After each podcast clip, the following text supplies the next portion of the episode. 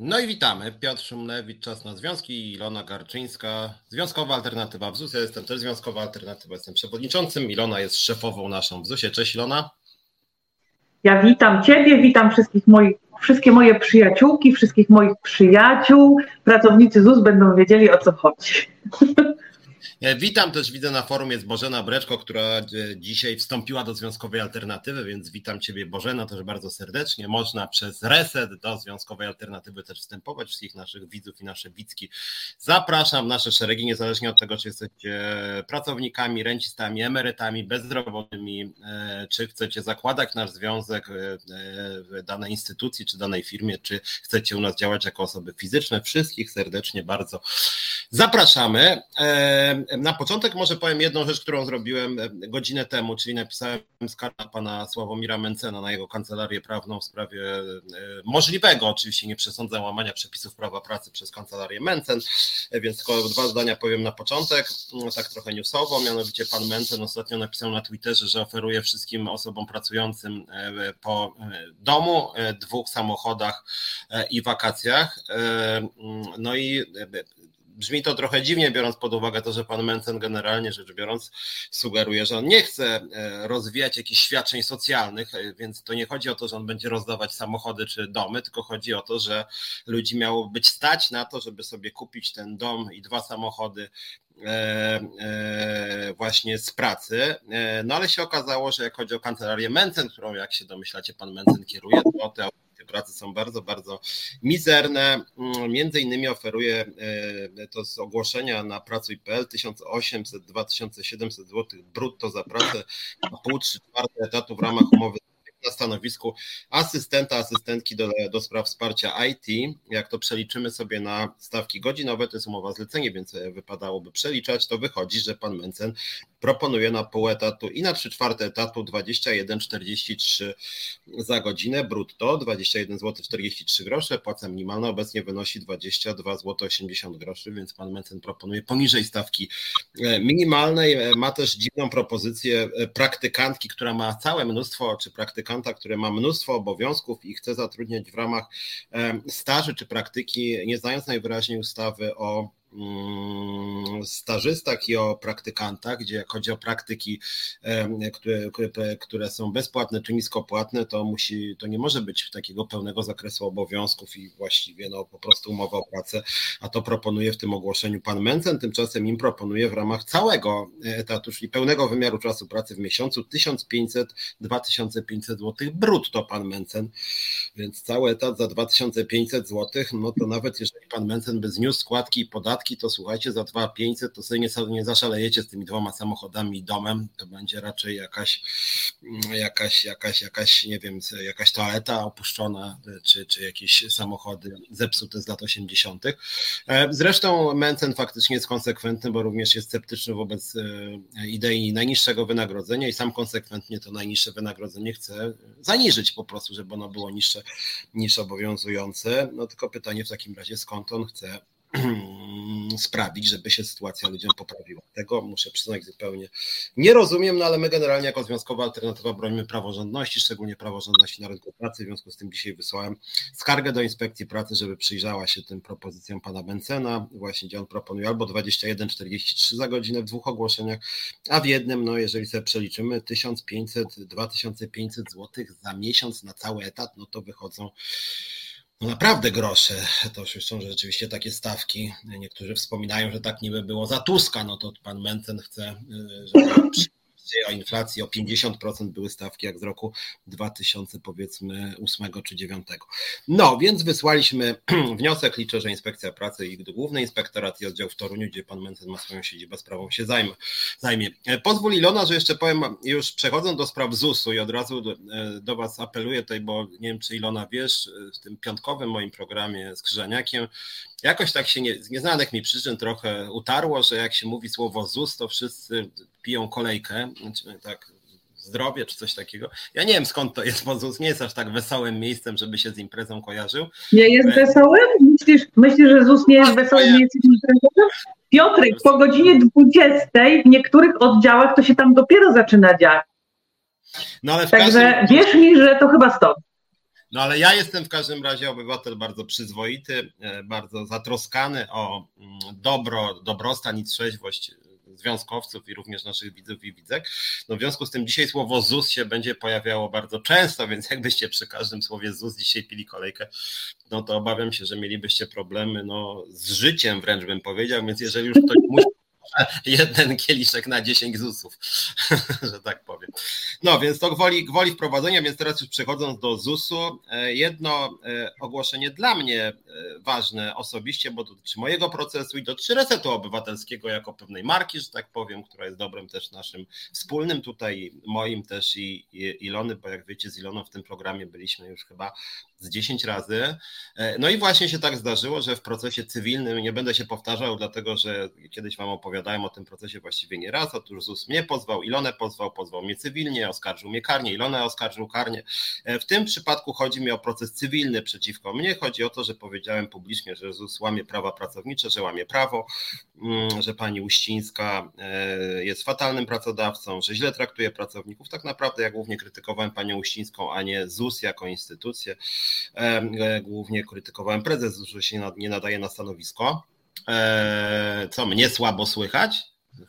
Chyba dobrze, kurczę, to spróbuję mówić spokojnie, bo ktoś napisał, że słabo mnie słychać.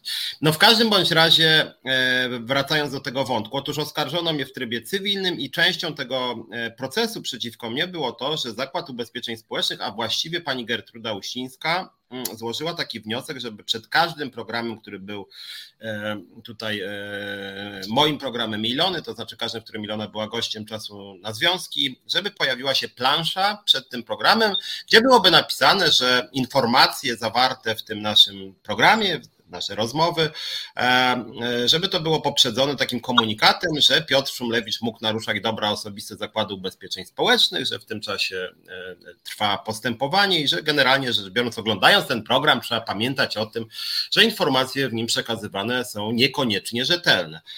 E, no i cóż, i właśnie się dowiedziałem przedwczoraj, że sąd oddalił ten wniosek ZUS-u, żeby taki komunikat był. E, ZUS e, również w komunikatach medialnych używał argumentu, że my rzekomo lekceważymy wyroki sądu, bo powinniśmy taki komunikat dać. W związku z tym teraz widzicie, jak wygląda wiarygodność pani Uścińskiej. Otóż jest decyzja sądu, żadnych komunikatów nie musimy umieszczać, a jeszcze przypomnę tak trochę złośliwie, że ZUS chciał nawet przekupywać reset obywatelski okay, w cudzysłowie przekupywać, no ale nie wiem jak to nazwać, jeżeli ZUS wysłał oficjalne pismo do redaktora naczelnego Resetu mm, Marcina Celińskiego pismo z zapytaniem, ile by kosztowało e, właśnie wykupienie planszy przeciwko mnie. To znaczy pisać do redaktora naczelnego medium, małego stosunkowo, które się opierano na składkach ludzi, e, żeby to medium szkalowało swojego redaktora, no to to jest w ogóle jakaś haniebna propozycja. Marcin oczywiście tą propozycję wyśmiał, natomiast z perspektywy czasu E, okazało się, że również sąd podzielił naszą argumentację. Żadnych tutaj nie musimy komunikatów dawać. Ja zresztą bym nie mógł, bo nie jestem właścicielem resetu, ale pomijając to wszystko, sąd powiedział, że nie musimy ani przepraszać pani Uścińskiej, ani przepraszać ZUS-u, ani jakieś dawać plansze, ani żadne komunikaty. Nic takiego nie ma i przypuszczam, że nic takiego nie będzie, więc sorry pani Gertrudo, dalej będziemy tutaj w programie mm, akurat panią szkalować, a ZUS raz chwalić, raz krytykować, w zależności od tego, jak ZUS funkcjonuje. Zresztą my akurat o samym ZUS-ie jako instytucji w tym programie bardzo dużo nie mówimy. Nie mówimy o tym, czy e, emerytury na przykład są wysokie, czy renty. Ja czasem mówię o rozwiązaniach systemowych. Zresztą akurat te są niezależne od pani Uścińskiej, bo to Sejm e, przyjmuje. Natomiast dużo mówimy o polityce, polityce ZUS-u jako pracodawcy, e, a w praktyce mówimy o polityce pani Uścińskiej, pani Drost, pani Musiał, czyli o kadrze zarządzającej Zakładu Ubezpieczeń Społecznych i tutaj przyznaję tą kadrę ja i Ilonie też się zdarza dosyć ostro krytykujemy. Jeżeli pani Uścińska chce mnie pozwać jako pani Uścińska, nie jako ZUS, serdecznie zapraszam. To przynajmniej byłby proces no, uczciwy jakoś za pieniądze pani Uścińskiej, oczywiście, a nie za pieniądze ZUS-u. Uczciwy też wobec podatników, dlatego że też te kolejne przegrane odsłony procesów w ZUS-ie to są za pieniądze wasze, moi drodzy. za pieniądze podatników, tak? za pieniądze Zakładu Ubezpieczeń Społecznych, który jest instytucją w 100% państwową. E, również w tej sprawie, e, przypominam, tylko już Ilonie oddaję głos, zgłosiliśmy sprawy e, do, do stosownych instytucji w sprawie marnotrawienia środków publicznych przez ZUS na procesy przeciwko liderom związkowym. Czekamy na odpowiedź, jak jej nie będzie w ciągu tygodnia, to oczywiście przypomnimy stosownym instytucjom, Policja, Prokuratura, NIK, Państwowa Inspekcja Pracy, Pan Premier, Pan Prezydent, dużo z tych instytucji będziemy im przypominać. Dobra, przechodząc teraz do tego, co się w ZUS-ie dzieje. Muszę Wam powiedzieć, kilka dni byłem na urlopie, zadzwoniłem do Ilony dzisiaj, się tak pytam, no dobra, co się w tym ZUS-ie dzieje? Ilona mi powiedziała, wiesz co, dużo się dzieje, trudno to tak jednym zdaniem opisać, warto by to wytłumaczyć, żeby wszyscy mogli to zrozumieć. I nasz program dzisiejszy służy temu, żeby właśnie powiedzieć o tym, co się w ZUS-ie dzieje. Jak wiecie, nasz związek w ZUS-ie, zresztą podobnie inne nasze związki, działa bardzo transparentnie. Te programy służą między innymi temu, żeby komunikować naszą politykę w Zakładzie Ubezpieczeń Społecznych. Kilkukrotnie już zdarzyło się tak, że ZUS w sposób dość obrzydliwy nas e, szkalował. E, rozsyłał różne wstrętne, kłamliwe komunikaty do pracowników Zakładu Ubezpieczeń Społecznych. Nam nie pozwalał na odpowiedź, e, nie pozwalał nam korzystać z różnych forów. Jak chcieliśmy robić referendum, to usuwał te nasze wpisy. No w związku z tym przynajmniej mamy to nasze forum, jakim jest Reset, więc zachęcam też oglądających nas pracowników ZUS-u, żeby przesyłali ten mm, link później do programu kolegom i koleżankom, bo to jest też nasza odpowiedź na to, co mówi Wam ZUS e, w swoich komunikatach, które bardzo często to przesyła pracownikom. Dobra, Ilona, to ja Ci e, oddaję głos. Oczywiście Ci będę co pewien czas przerywał jakimiś pytaniami. E, kluczowe dla pracowników ZUS-u są, wiadomo, e, pensje, ale może zacznijmy od rytualnego już trochę pytania. Czy zostałaś przywrócona do pracy w Zakładzie Ubezpieczeń Społecznych? A zanim odpowiem na to pytanie, ja się przygotowałam dzisiaj do programu, chciałam Ci powiedzieć. Bardzo się dzisiaj przygotowałam do programu. Ale jeszcze nawiązując do tego, co mówiłeś wcześniej, o tym, że ZUS chciałby kupić reklamę, no to ja przygotowałam sobie taką kartkę, długopis, także jeżeli ZUS byłby zainteresowany, długopis jest nieużywany, nic nie podpisywałam, żadnych porozumień, jest nowy, także jeżeli ZUS byłby zainteresowany, e, no to e, dokładacie po 500 zł brutto do każdego pracownika i mogę tutaj sama czytać to, co, co, co im się żadnie będzie podobało, to przeczytam przed każdym programem. E, no więc tak, odpowiadając na pytanie, nie, nie zostałam jeszcze przywrócona do pracy. 12, poczekaj, 13 odbyła się pierwsza rozprawa. Nie byłam na niej i tak naprawdę nie wiem, co tam się działo. Z tego względu, że miałam swoje e, osobiste sprawy, a z adwokatem się jeszcze nie kontaktowałam, ale wiem, że był osobiście na rozprawie. E, także zajrzę sobie do e, akt sprawy, jak będę przy okazji we Wrocławiu, zadzwonię też do niego i zobaczę sobie, co tam się działo, kto zeznawał, co zeznawał, no i może takie ciekawsze rzeczy wypadałoby udostępnić. Dlaczego nie? E, słuchaj, e, jeszcze tutaj padł komentarz, że wygląda jakbym była w pokoju ZUS-owskim. No tak wygląda, bo no chyba tu jestem.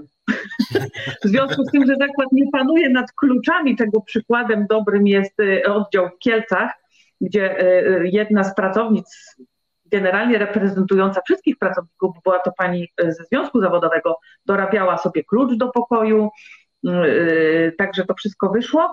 E, ZUS znany jest też z tego, może nie wśród wszystkich, ale myślę, że mogę o tym powiedzieć, że po godzinie 20 tutaj naprawdę w niektórych oddziałach sporo się dzieje. Mamy informacje, zgłaszamy je na bieżąco do zakładu. Czy zakład reaguje? No tak średnio, no ale dobrze. Uznajmy, że tego nie było. E, e, zatem co? No to przejdziemy do tego, co się działo w ostatnich dniach. Tak jak powiedziałeś, ty byłeś na urlopie. Jeszcze raz, tylko, tak jeszcze raz no. ci tylko przerwę, dlatego że ja nawet nie pamiętam dokładnie, kiedy się tu widzieliśmy w tym programie, ale to było no. już chyba no, z półtora miesiąca temu, więc była dosyć długa przerwa. Jak nie więcej. Tak, jak nie dwa, e, więc pamiętaj Ilona tylko o tym, że no, część osób nas oglądających to są pracownicy ZUS-u, którzy wiedzą o czym mówisz, natomiast część nie wie o czym ty mówisz i ma, że tak powiem, pewną dziurę. E, e, pamięta, bo o tym mówiłem, że kilka odsłon procesów myśmy powygrywali, o czym też będziemy mówić w kontekście też na przykład RODO, o którym tutaj nie mówiliśmy jeszcze szerzej. No natomiast generalnie jakby można powiedzieć stanęło na tym, że były jakieś tam podwyżki negocjowane, rząd zaproponował 7-8, I właściwie tyle. Ja o tym mówię zresztą w każdym programie, że, że w zeszłym roku rząd proponował budżetówce 4,4, w tym roku 7,8 i że mamy taki dziwny e, mechanizm w polskim państwie, że nawet jeżeli rząd obieca, nie wiem, 7,8 albo 3,8 albo 15,8, to podwyżki, które powinny e, wejść w styczniu, one często wchodzą w czerwcu. No i właściwie to jest taki punkt wyjścia, e, ale tu właściwie o ZUS-ie nic nie ma, w związku z tym no można powiedzieć, że masz takie pełne pole, żeby się nakreśliła, co się tam w tym ZUS-ie dzieje z pensjami, z podwyżkami, z nierównościami, kto co dostaje, na jakich zasadach, a kto co może dostać. Więc to też nie będę się wdawała w szczegóły. Ja myślę, że nasi stali widzowie, którzy nas oglądają, doskonale orientują się o tym, co się dzieje w ZUS-ie. E, no w ostatnich dniach, tak jak powiedziałam, działo się na tyle dużo, że pewnie dwie godziny będziemy e, e, o tym rozmawiać, bo jest co mówić. Ja, tak jak powiedziałam, przygotowałam się do tego programu, ponieważ, jak dobrze wiesz, mamy dwie grupy pracownicze na Facebooku. Jedna grupa taka starsza i druga grupa, generalnie nazwijmy ją bez cenzury, także tam nie ma cenzury, można sobie dawać posty nawet anonimowe. Oczywiście na drugą grupę to było też wszystko mówione, zostałam e, z niej usunięta ze względu na to, że nie jestem pracownikiem ZUS-u, mimo tego, że mnie zapewniano, że skoro jestem przewodniczącą, to nie ma problemu, żebym została. Nie wdawajmy się w to. E, no i na tej grupie, na, na, na, na tej starszej grupie jest taka grupa moich przyjaciół, fanów, mogłabym to śmiało nazwać fanów. Y, I dla nich to na, po prostu zaczniemy od takiego wielkiego skrótu, bo to są y, ludzie, nazwijmy ich niecierpliwi, którzy nie rozumieją pewnych podstaw y, i uważają, że każde 10 zł rzucone przez pracodawcę to jest e, tak jakbyś, nie wiem, tak jakbyś został obdarowany e, sztabką złota, że to jest coś wielkiego, że tyle widocznie pracodawca miał, więcej nie ma i to jest super, bo mogli nie dostać nic. E, I ci ludzie pewnych rzeczy nie rozumieją. No na przykład dlatego się przygotowałam dla pani Marioliwicz, pani Marty Palacz, Ewy W. i Andrzeja Jagody. W wielkim skrócie mam dla nich taki porządek. Takie dwa cytaty, które powinny im dać dużo do myślenia. W zakładowym układzie zbiorowym pracy jest napisane, że jeżeli chodzi o fundusz wynagrodzeń, pracodawca będzie dokładał najwyższej staranności, podejmując wszelkie możliwe działania przy wykorzystaniu wszelkich dostępnych form komunikacji celem zapewnienia corocznego wzrostu funduszu wynagrodzeń i tam dalsza cytat. I teraz przez lata ostatnie miesiące oraz ostatnie dni pracodawca codziennie zapewniał, że takie starania czynia. Nie wiem, czy pamiętasz reset sprzed roku, y, dokładnie z okolic lipca, y, przed lipcem, czerwiec, lipiec, kiedy to dowiedzieliśmy się na jednym ze spotkań, że y, pani prezes stała na barykadzie, że walczyła jak lew o pieniądze, że robiła wszystko, gdzie tylko mogła, podejmowała wszelkie e, starania, wszelkie możliwe działania, byle tylko sytuację finansową pracowników polepszyć. E, a co się okazuje? Okazuje się, że 17 kwietnia, kiedy już po którymś naszym wniosku o to, aby pracodawca przedstawił takie informacje, jakie działania podejmuje, gdzie podejmuje te działania, wnioski, jakie wysyła, no to wiadomo, no pewnie się pisze do ministra finansów, no to jest zakres obowiązków pani prezes, nie mój, więc ja jej nie rozliczam. E, e, nie rozliczam pod tym względem, co pisze, ale chciałabym wiedzieć e, przed podjęciem decyzji, przed podpisaniem porozumienia, jakie te działania podejmuje, bo być może faktycznie stała na tej barykadzie, walczyła tak jak ta lwica mm, i zrobiła wszystko, co mogła. No, no rząd nie dał trudno.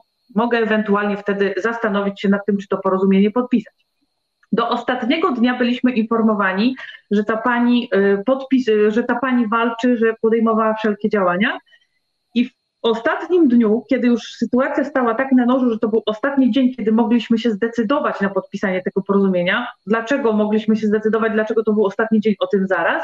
Dostaję informację od dyrektor Departamentu Zarządzania Zasobami Ludzkimi na moje pytanie, jakie działania podejmowała pani prezes. I uwaga, tu cytat.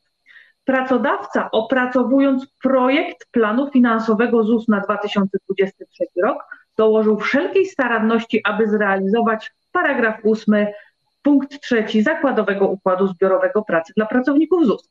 Czyli jeszcze raz, Pracodawca będzie dokładał najwyższej staranności, podejmując wszelkie możliwe działania przy wykorzystywaniu wszelkich dostępnych form komunikacji. Kontracytat.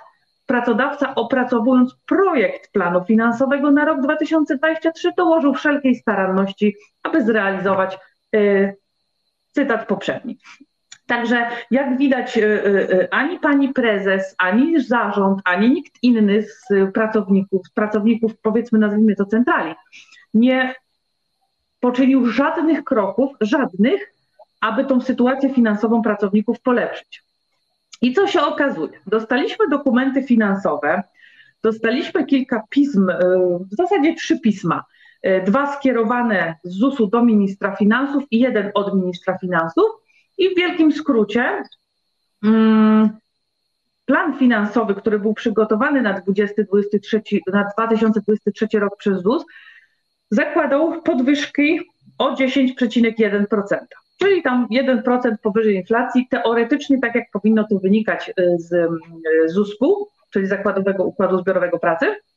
Po czym pani minister finansów, Rzeczkowska bodajże, y, odpisuje do pani prezes zakładu, że proszę go skorygować do 7,8.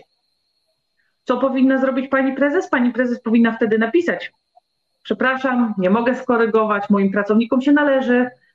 Pani prezes posiadała już wtedy wiedzę o tym, jaka, jaka jest inflacja, bo te pisma były y, koniec lipca i y, sierpień, a już w połowie lipca było wiadomo, że ta inflacja wtedy chyba wynosiła 14,4.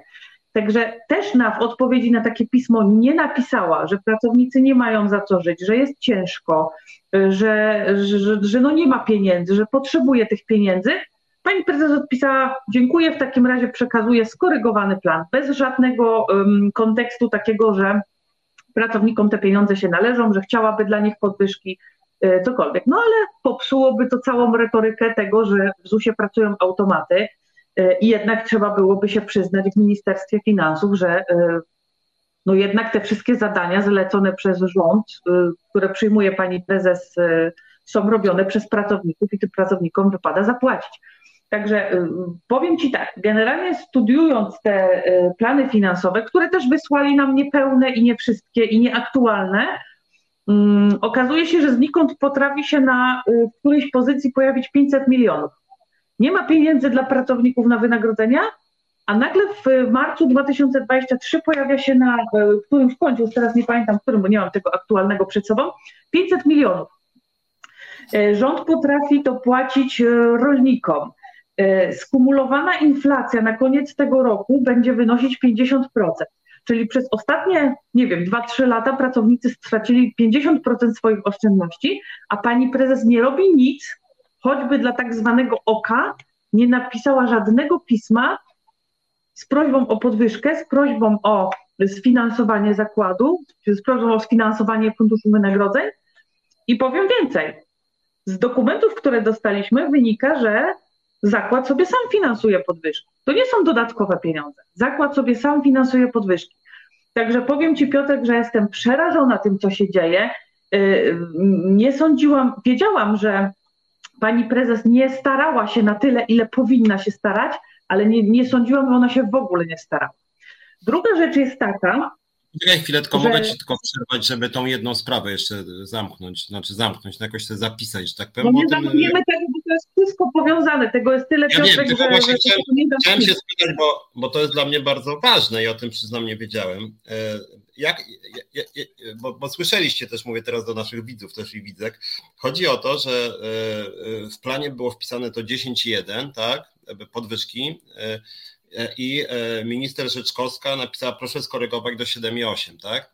E, czy to tak. pismo od minister Rzeczkowskiej to, to zostało jakoś przesłane przez władze ZUS-u, czy ono jakoś wyciekło skądś? Nie, nie, to zostało wysłane. Mm, ja wysłałam prośbę o informację publiczną. Był wielki problem, nie chciano mi tego wysłać. Mm, wysłano mi to tylko i wyłącznie dlatego, że tak jak powiedziałam na początku, sprawa była na ostrzu noża i kiedy napisałam, że jeżeli faktycznie wykażą, że pozyskiwali te pieniądze, że robili wszystko, co było możliwe, mm, to mo mogę się zastanowić nad podpisaniem tego. I tylko i wyłącznie dlatego wysłano mi te pisma, że e, napisano wysłano mi plan finansowy z jakimś tam krótkim komentarzem na pół strony, w którym było napisane, że to się odnosi do pisma z dnia takiego i takiego. Co, co ten tekst mi nic nie mówił. Dlatego poprosiłam o przesłanie właśnie tych dwóch pism. Nie chciano tego zrobić, e, ale postawiłam sprawę na ostrzu noża, powiedziałam, że rozważę i dlatego mi to te pisma wysłano. I one są bardzo ciekawe, tam jest bardzo mm, dużo ciekawych rzeczy. Jak ktoś ma czas, to ja mogę to udostępnić, nie ma problemu. I na przykład w takim piśmie wysłanym do pani Magdaleny Życzkowskiej 28 lipca, czyli to pierwsze pismo ZUS-u do, do y, poczekaj, moment, moment, moment, czy ja się nie pomyliłam? Dobra, czyli pierwsze pismo do Magdaleny Rzeczkowskiej, minister Przepraszam, drugie. Nie, poczekaj, poczekaj, bo ja sobie muszę tu zobaczyć. No to jest Getruda, to Getruda. Dobra. Piśmie do Magdaleny Rzeczkowskiej ZUS pisze. Wzrost funduszu wynagrodzeń osobowych w zakładzie zostanie sfinansowany ze środków własnych zakładów w kwocie tam 84 miliony, to jest to pierwsze pismo, oraz odpisu z FUS na działalność ZUS. Czyli w, większej, w większości, w, w, w części ZUS sobie sam finansuje podwyżki. Czyli tak naprawdę te pieniądze powinny trafić do pracowników. To są pieniądze wypracowane przez pracowników, to są e, wszystkie zastępstwa, to są wszystkie, e, e, to są wszystkie te osoby, których nie ma, a ktoś za nich wykonuje pracę. Powiem Ci, że zastanawiamy się nad tym, żeby dogłębnie z, prze, przeglądnąć te wszystkie plany finansowe, tylko musielibyśmy to zrobić kilka lat wstecz i mieć e, w ZUS-ie wsparcie, na które oczywiście wiem, że, że będzie trudno i na pewno nam tych dokumentów nie udostępnią, jakie są poszczególne pozycje i co w te poszczególne pozycje wchodzi. Bo w jednym roku na przykład w pozycję y, wydatki finansowe, obsługa długów może wejść coś innego, a w kolejnym roku coś innego. Y, powiem Ci tak, na pierwszy rzut oka te plany finansowe są po prostu. Nie wierzę, że można zrobić takie świństwo pracownikom. Naprawdę w to nie wierzę, że z pracownikom można zrobić takie świństwo, żeby mamić ich tym, że pani prezes się stara, że robi wszystko, pisać do współpracowników, koleżanki, koledzy, żeby za chwilę przyznać się, kiedy sprawa stoi już na ostrzu noża, że nie podejmowano żadnych, żadnych, kompletnie żadnych, żadnych Mm, staran, żadnej staranności, aby, aby zrealizować ten paragraf ósmy y, ZUS-u. Co się jeszcze okazało w międzyczasie? Bo Piotrek, teraz tyle rzeczy wyszło, że y, ja już teraz nie wiem, gdzie mam ręce wsadzić. Okazuje no się, że w 2000... Tylko poczekaj chwilę, żebym, bo, bo, nie wszyscy rozumieją, a ja też chcę to uporządkować. Y, co mówi ten artykuł ZUS-u, czyli Zakładowego Układu Zbiorowego, o którym jest to jest to, co czytałam, to jest to, co czytałam na samym początku. Pracodawca będzie dokładał najwyższej staranności podejmowania. Okej, okej, rozumiem. Tak, to rozumiem. Mhm, tak, dobra. To jest dobra. ten zapis ósmy, prawda? Co się jeszcze okazuje? Okazuje się, że w 2017 roku, ja nie wiem, czy to wtedy był paragraf ósmy, ale brzmiał y, zapis paragrafu, który dotyczył wynagrodzeń osobowych, był korzystniejszy dla pracowników. Czyli w 2017 roku zebrał się pracodawca i zebrały się związki układowe i zmienili ten zapis na nie mniej korzystny. Ja musiałabym teraz wziąć telefon y, w rękę, z którego y, rozmawiam, bo nie mam tu dostępu do, do, do, do, do internetu w komputerze, w którym teraz tutaj mam otwarty, ale zapis był, zapis był korzystniejszy. To też ja to wszystko udostępnię, bo to nie jest żadna, to nie są żadne tajne dane, także dla pracowników to wszystko udostępnię, niech sobie sami analizują. E, I co jeszcze? Podpisały to związki zawodowe, podpisał to pracodawca, zrobili e, zapis, który tak naprawdę po pierwsze do, nie, niekoniecznie zobowiązuje pracodawcę, ale skoro już się pracodawca pod tym podpisał i założeniem tego zapisu było pozyskiwanie środków, to pracodawca mógłby to robić. Tak jak powiedziałam, chociaż dla oka. Związki zawodowe pobierają po prawie 10 tysięcy, przewodniczący związków zawodowych, po prawie 10 tysięcy złotych dostają stanowiska, bo okazuje się, że niektórzy potrafią sobie y, za kadencji swojej, powiedzmy, związkowej, dostać wyższe stanowisko. Pracownik, który pracuje lata, nie może się doprosić stanowiska y, inspektora ze starszego referenta, a y, przewodniczący związków zawodowych, który tak naprawdę nie pracuje, bo to, to, co on wykonuje, to nie jest praca na rzecz zakładu, to nie dość, że dostaje wysokie premie, pamiętasz, po 40-50 tysięcy e, rok temu, w grudniu, nie dość, że dostaje po 10 tysięcy złotych, przyznają sobie premie e, e, najwyższe, dostają podwyżki w kwocie najwyższej, to nie jest tak, że oni dostają tylko obligo, oni dostają wszystko, wszystko, jak, maks jaki można, to jeszcze ich awansują w momencie, kiedy mm, mają możliwość przejścia na wyższe stanowisko, to na chwilę, bo teraz okazało się, że jeszcze w międzyczasie, widzisz Piotrek, to cały czas wszystko wychodzi, um, okazało się, że jedna z przewodniczących związków zawodowych równocześnie pełniła funkcję naczelnika czy kierownika, już nie pamiętam, a w ich statucie tego nie wolno było robić. W związku z tym ściągnęli tą panią ze stanowiska e, przewodniczącej i zaraz dostała stanowisko naczelnika konkursie, bo w konkursie, no ale stanowisko naczelnika dostała. Pracownicy niezadowoleni, co mają zrobić? Więc dużo jest takich spraw, które teraz wychodzą. To jest coraz bardziej pogmatwane, jest coraz bardziej powiązane. Mm, y, I, I, powiem Ci, że ja jestem przerażona tym, co się dzieje. Jestem przerażona tym, że związki zawodowe reprezentatywne zgadzają się na to wszystko, że nie rozliczają pani prezes z zapisu, który sami podpisali. To oni podpisali to, ten ZUS biorą na siebie odpowiedzialność, y, nawet nie odpowiedzialność, no, no biorą na siebie pis, pisanie do posłów, pisanie do ministra finansów, pisanie do premiera o podwyżki. Pracodawca nie robi kompletnie nic. Związki zawodowe y, y, no tak naprawdę no mogą sobie tylko napisać ten, ten dokument i tak pewnie w koszu wyląduje, no bo co, co związek zawodowy ma do zakładu? Związek zawodowy ma bronić pracowników, a nie się upominać o podwyżki. Od upominania się o podwyżki dla pracowników jest prezes zakładu nie związek zawodowy, prezes zakładu. Więc tak naprawdę nie dość, że podpisują niekorzystne porozumienia, nie dość, że podpisują niekorzystne zapisy, to jeszcze wyręczają pracodawcę i nie rozliczają y, pracodawcy z tego, co, y, co robi. Także to, to powiem Ci, że jest jeden wielki cyrk. Y, teraz tak, zastraszają pracowników, że pracodawca, jak tego nie będziemy robić tak, jak chce pracodawca, to wypowie układ zbiorowy. A niech wypowie ten układ zbiorowy. Co to nam, co, co, co, co, co zmieni? Przecież jak pracodawca wypowie ten układ, to nic nie zmieni. I tak robi, co chce. Jest porozumienie, i tak pracodawca twierdzi, że nie może wypłacić środków. W zeszłym roku mógł, w tym roku nie może.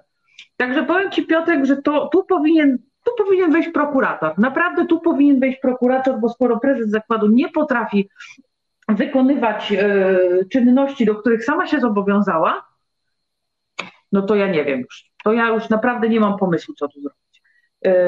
Z drugiej strony są pracownicy. Mhm. Mów dalej. Mhm.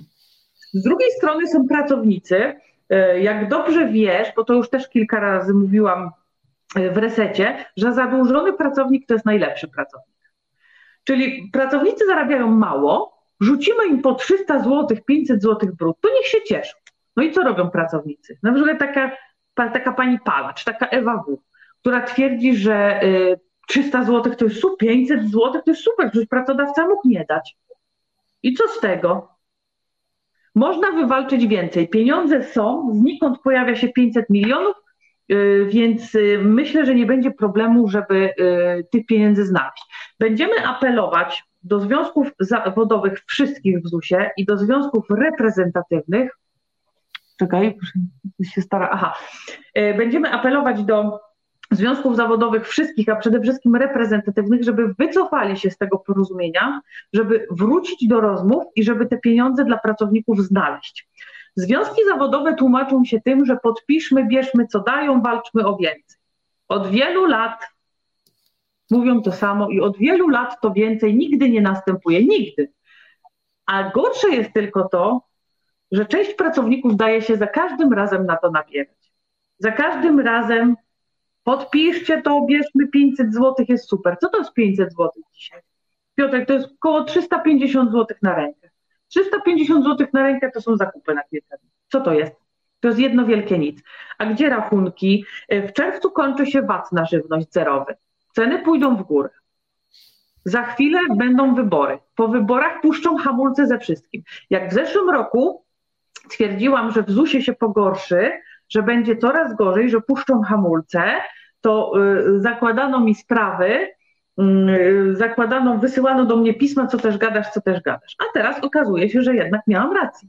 Dzieje się coraz gorzej. Pracodawca sobie pozwala na coraz więcej, a nie daj Boże, ten zarząd zostanie dalej po wyborach, no to to ja już, ja, ja, to ja po prostu nie wiem, pakuję walizki, wyjeżdżam za granicę, bo to nie będzie sensu. Bo tu się, tu awansu nie dostaniesz, to właśnie Violeta pisze, że awansu się nie możecie doprosić. Ja mam informację o brak awansów ze wszystkich jednostek. Nikt się nie może doprosić. Ze starszego referenta na inspektora, z referenta na starszego referenta. Ludzie, którzy po kilka lat pracują, to są ludzie, którzy naprawdę dobrze pracują. To nie są, tak jak związki zawodowe mówią, że to są leserzy, że oni nic nie robią, że im się po prostu nie należy. To są naprawdę ludzie, którzy, którzy uczciwie pracują, dobrze pracują, dostają dobre oceny, ale nie mogą się doprosić e, większego stanowiska, a przewodniczący związków zawodowych to sobie naczelnikiem może zostać. Także to jest dbanie o ich, e, to jest dbanie o ich własne zatki.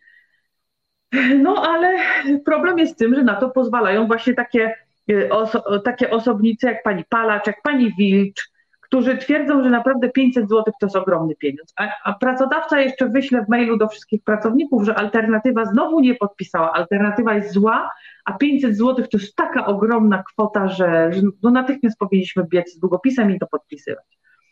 Także powiem Ci, że jeszcze raz to podkreślę, dzisiaj chyba po raz 15, jestem przerażona tym, co się dzieje w zakładzie, jestem przerażona y, y, tym, y, bo to jeszcze, że pracodawca dba o swój interes, to jeszcze jestem gdzieś tam w stanie zrozumieć. Każdy chce mieć jak najniższe koszta i jak najwięcej wykonanej pracy, ale to, że związki zawodowe, które zobowiązały się bronić pracowników, przyklaskują tej patologii, no to tego ja już nie mogę przeżyć. Niestety tego nie mogę przeżyć. To mnie najbardziej w tym wszystkim boli. Mhm. Kilka komentarzy na naszym forum. Ania Stańczyk, mhm. Ilona, co z napisem o tak zwanej podwyżce inflacyjnej kiedyś był. Ja mogę powiedzieć, że jakiej podwyżki inflacyjnej to od lat w Polsce e, nie ma. To ja już, ja już odpowiadam na to pytanie o podwyżce inflacyjnej na jesień, na jesień zeszłego roku. Obiecała pani Regina Borkowska. Regina.borkowska małpazus.pl, tam proszę kierować pytanie. To ona obiecała podwyżkę inflacyjną tam mm, w zeszłym roku. E, później, nie wiem, dziwnym trafem komentarz zniknął, do screena mamy, także jeżeli ktoś potrzebuje tego screena, to wyślę, można załączyć pani Reginie e, i zapytać jej, gdzie te pieniądze e, są. Gdzie te tak, pieniądze ja są i dlaczego jeszcze ich nie.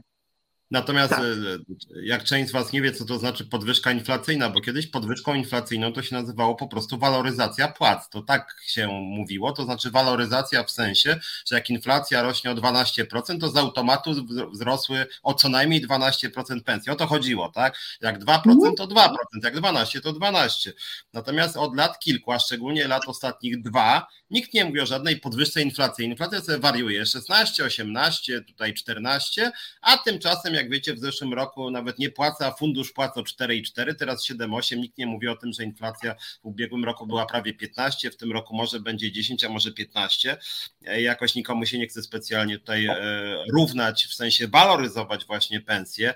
Nie ma też żadnego planu, żeby na przykład pracownikom budżetówki e, jakoś po prostu zadośćuczynić, na przykład nie w 2024 ktoś by obiecał, że podniesie się wtedy o 15% ponad poziom inflacji. Nikt to w ogóle o czymś takim nie mówi ani nie myśli. Ewentualnie jakiś polityk opozycji czasem rzuci, że może jednorazowo 20%, a później to nie wiadomo co przez 5 lat.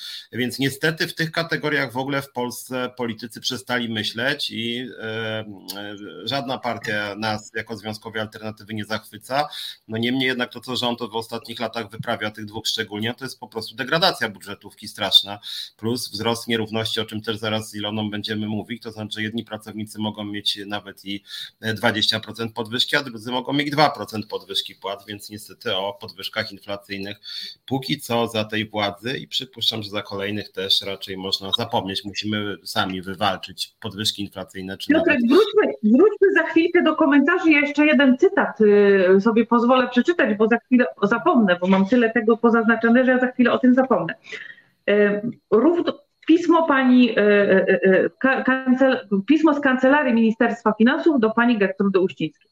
Równolegle wielkość wynagrodzeń osobowych wraz z pochodnymi na lata 2024-2026 powinna pozostać na poziomie roku 2023. Proszę o odpowiednie dostosowanie projektu planu finansowego w tym zakresie. Mhm. Czyli rozumiem, że ma być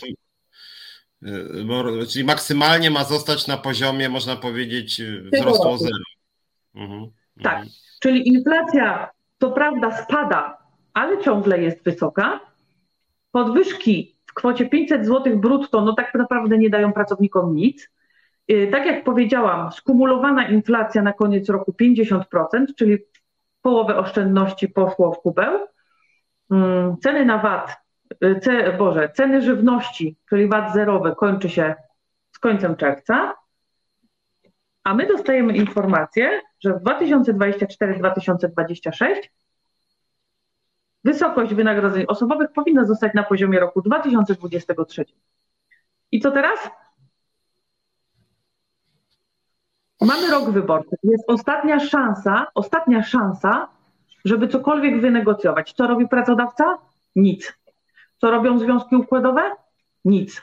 Co robi, myślę, że większość pracowników? Nic. Cieszy się z tego, że dostali 500 zł brutto. To ich zadowala, oni są szczęśliwi. A ja za dwa miesiące będą składać zęby w ścianę i będą krzyczeć, gdzie są związki zawodowe, czemu związki nic nie robią. Nie robią, bo im na to pozwalacie. Nie robią, bo im na to pozwalacie i jeszcze im za to płacicie.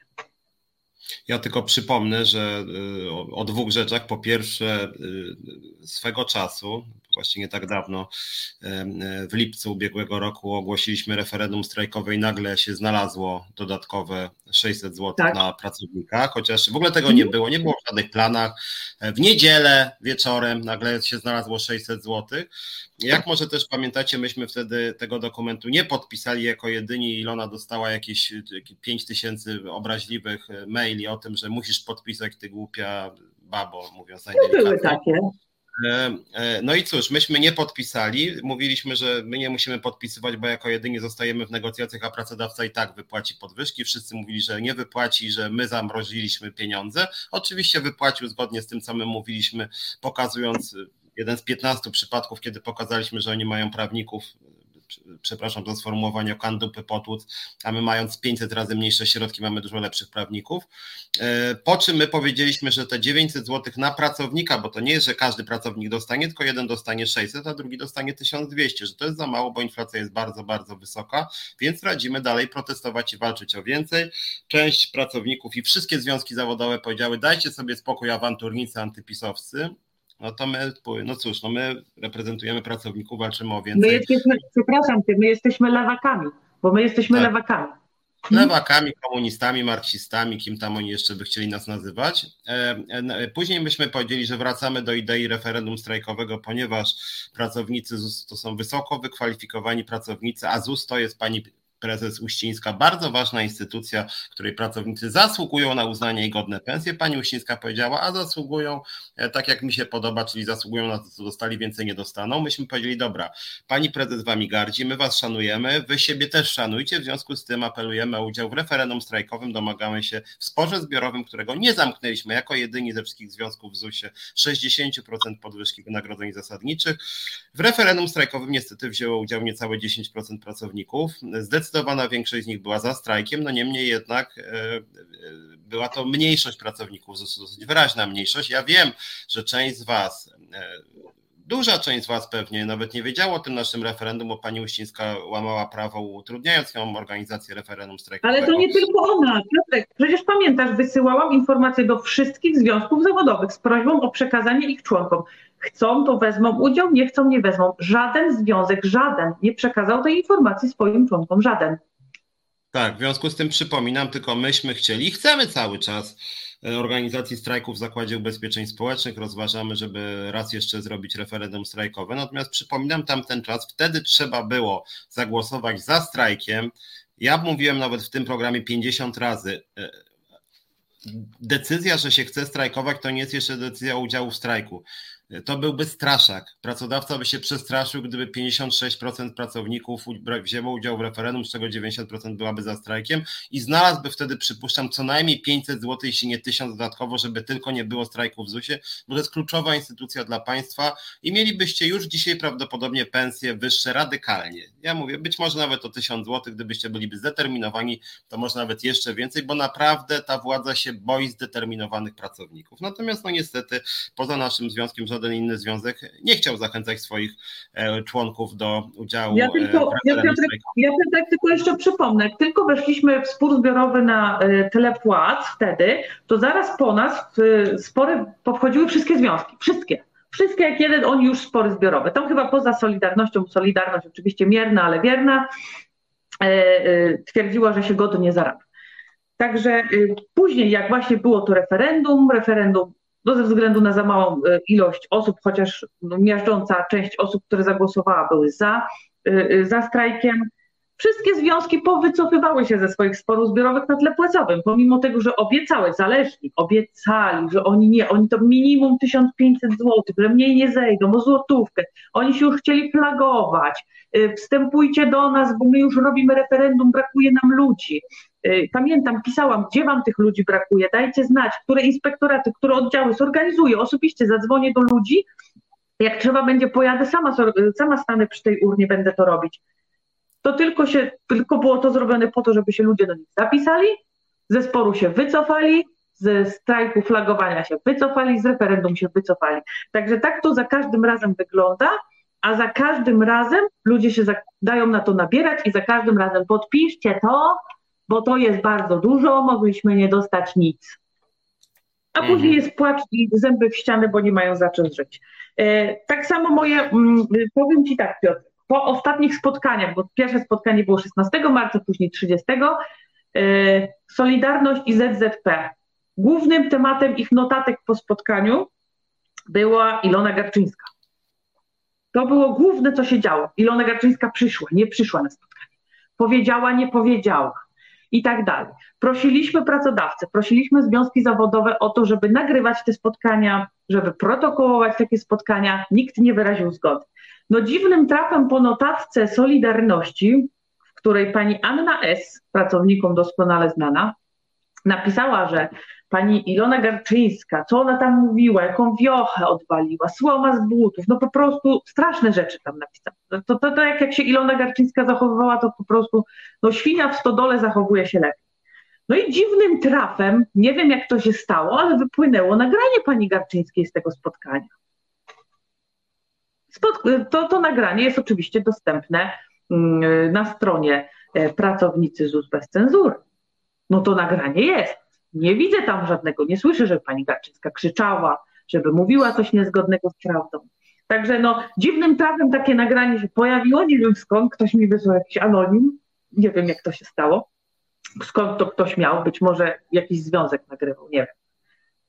Chociaż nie było zgody, no, musiałaby być zgoda. Znaczy ja tylko, ale, ale, ja tylko powiem, bo to jest akurat ważne moim zdaniem i to y, myśmy o tym pisali na też profilu centrali, ale warto, żeby to wybrzmiało, bo to jest też ważny element Twojej działalności w ZUS-ie i takiej transparentności związków, y, że nasz związek w ZUS-ie wysunął publicznie postulat tego, żeby wszelkie negocjacje były nagrywane, a najlepiej, żeby były upubliczniane i wszystkie związki wraz z pracodawcą się na to nie zgodziły. Krótko mówiąc, jesteśmy jedynym związkiem w ZUS-ie, który chce działać w sposób transparentny i nie boi się e, tego, żeby pracownicy go oglądali. Wszystkie inne związki się boją. W związku z tym, no jeżeli wy czasem się dziwicie, że my tutaj apelujemy, żeby ludzie występowali z OPZZ czy Solidarności występowali do nas, no, no apelujemy, znaczy apelujemy, my nikogo do niczego nie zmuszamy, tylko mówimy wprost, no jeżeli komuś nie przeszkadza to, że związki się wstydzą swoich własnych działań, że mają bardzo wiele do ukrycia, że liderzy tych związków zarabiają jakieś kupę kasy, w, tylko w grudniu 2021 40 tysięcy złotych e, liderzy, e, prezesi średnio 30 tysięcy, zarządy, e, no, no, no, no to coś tu jest chyba nie tak, tak? I w momencie, kiedy po prostu my jesteśmy za jawnością negocjacji, to chyba dla każdego człowieka, nawet niespecjalnie obeznanego z tematem, jawność rozmów służy stronie słabszej, a związki są zawsze stroną słabszą, pracodawca jest zawsze silniejszy. W związku z tym jawność negocjacji. Piotrek, ale służy... tu abstrahując, powiem Ci tak, abstrahując od tego wszystkiego, to jakieś świństwo robią związki zawodowe swoim y, członkom, no to to po prostu przechodzi wszelkie granice. Na spotkaniu y, po naszej propozycji, żeby nagrywać poczekaj. Nie? Dobra.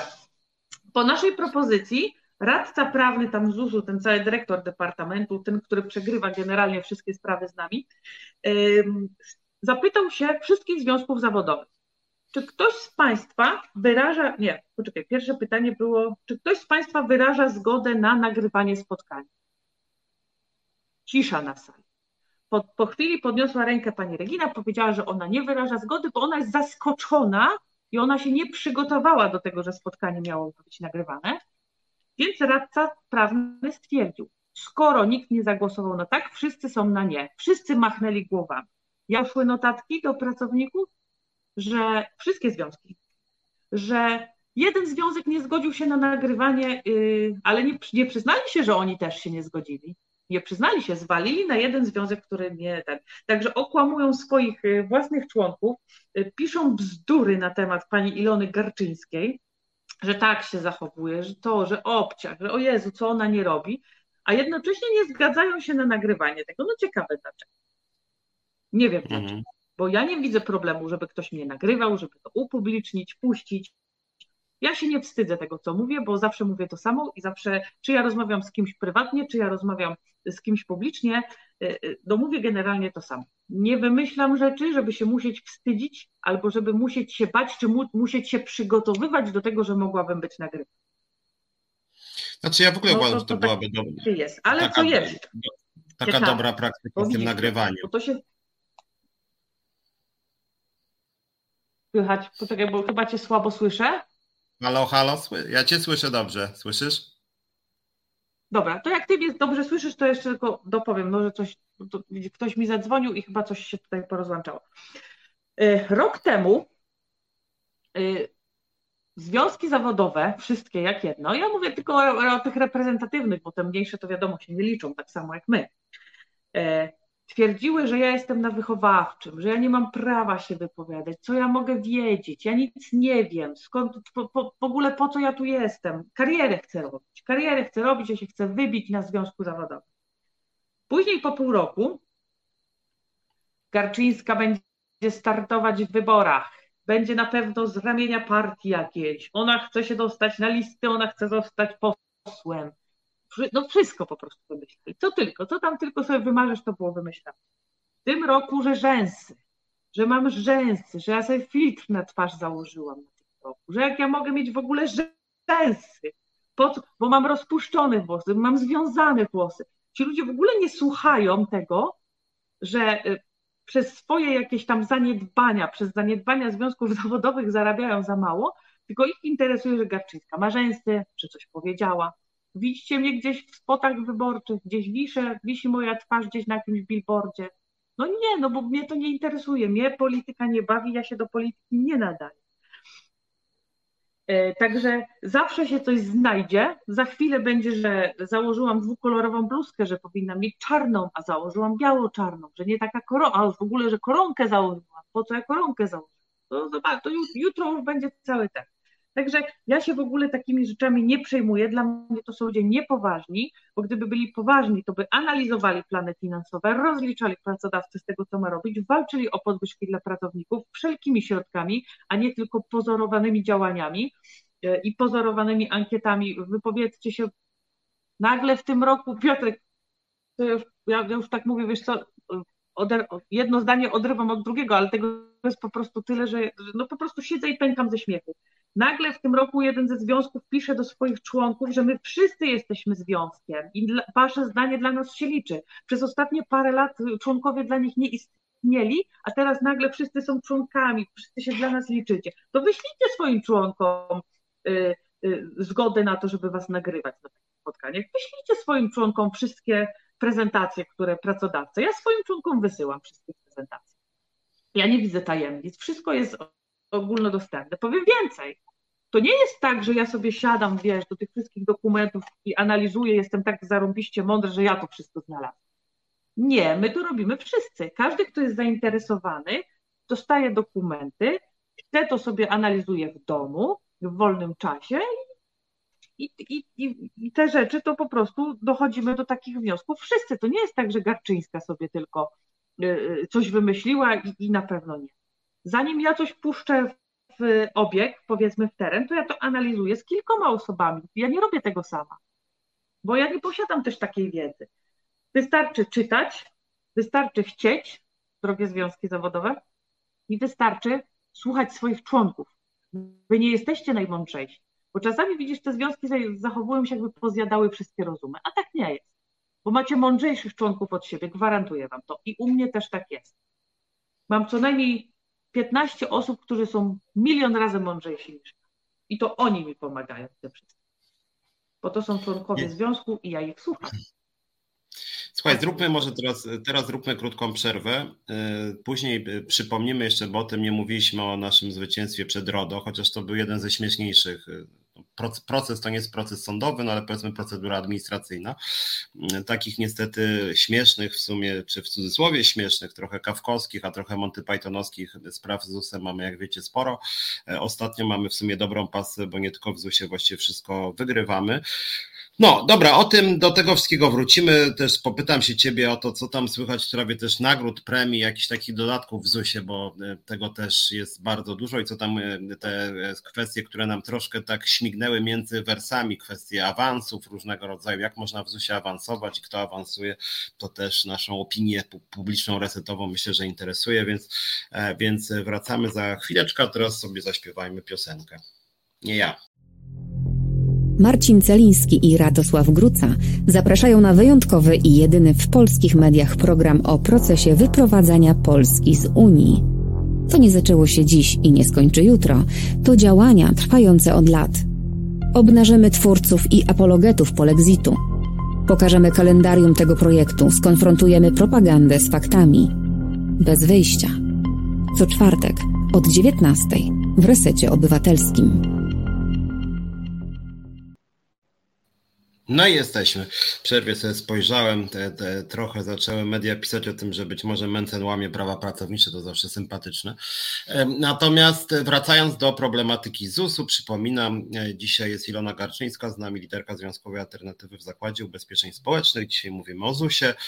E, o ZUS-ie mówimy tutaj często, nie tylko dlatego, że mamy w ZUS-ie bardzo bojową liderkę i bojowy związek zawodowy, ale też w ZUS-ie wydaje mi się jest bardzo dużo takich patologii, które mm, no, pokazują można powiedzieć w soczewce to, co się dzieje w polskim państwie. To znaczy, rzeczywiście pani prezes Uścińska działa, no tak jak ta władza działa w wielu instytucjach i można powiedzieć, że tak skupia w sobie ZUS dzisiaj niestety wiele takich nieprawidłowości, które są jakoś tam dla polskiego państwa, przynajmniej państwa w roku 2023 reprezentatywne. Zaczęliśmy mówić tutaj e, pierwszą część od wygranego procesu, czy może procesu za mocne słowo, odsłony procesu związanego z mm, e, pozwaniem mnie przez panią Uścińską E, odnośnie mojego rzekomego naruszenia dóbr osobistych. Chodziło o te plansze przed naszymi programami w resecie. Przypominam, sąd powiedział, że żadnych plansz być nie musi. Odrzucił wniosek ZUS-u o to, żeby te plansze się znalazły z informacją o trwającym procesie. Natomiast w międzyczasie w ostatnich tygodniach był również nie tyle wyrok, co decyzja administracyjna Urzędu Ochrony Danych Osobowych. Przypomnę tylko, bo sprawa jest dosyć surrealistyczna.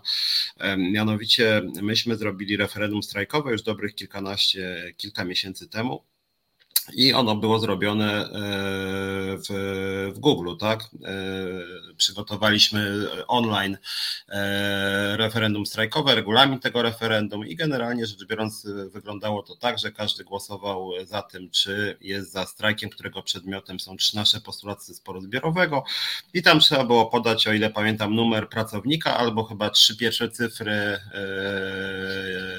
dowodu osobistego, tak? PESEL-u.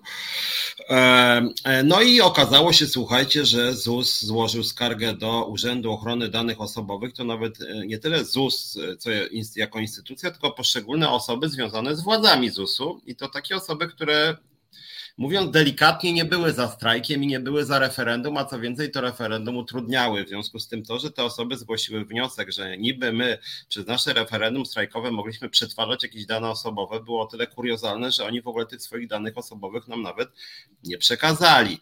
E, druga sprawa jest taka, że myśmy oczywiście żadnych przetwarzali, że nawet sami nie przyjęliśmy i też było, że jakiekolwiek dane, które były przekazane nam, e, były przez nas wykorzystywane wyłącznie w celu e, rozstrzygnięcia referendum strajkowego, czy ono było ważne, czy nieważne i jakby tylko w tym zakresie te dane przetwarzaliśmy. Zresztą dane nie były to zbyt skomplikowane, tam był numer ewidencyjny pracownika, nazwisko, czy właśnie te pierwsze e, cyfry PESEL-u. No ale w każdym bądź razie ZUS w postaci swoich pięciu przedstawicieli, przedstawicieli pani Uścińskiej poskarżył nas do RODO, no i właśnie ostatnio urząd oddalił ten wniosek ZUS-u, czyli uznał, że te wnioski były bezzasadne, czyli jakby kolejna porażka mm, ZUS-u. Mówię to też dlatego, że ja to pamiętam. Ważną rzeczą w tej całej sprawie jest to, że jedną z tych osób, które występowały, był dyrektor Departamentu Prawnego, czyli radca prawny, który powinien wiedzieć, że przerśnie tą sprawę, a jednak zdecydował się to napisać. Co więcej, ten radca prawny swego czasu również mi groził procesem sądowym, że naruszałem jego dobra. Ja w ogóle. No ale nie to, że wpadł... się już czy nie? No właśnie nie, a ja wpadłem nie tyle w panikę, co w zdziwienie, że grozi mi pozwem facet, którego nazwiska w ogóle nie znam.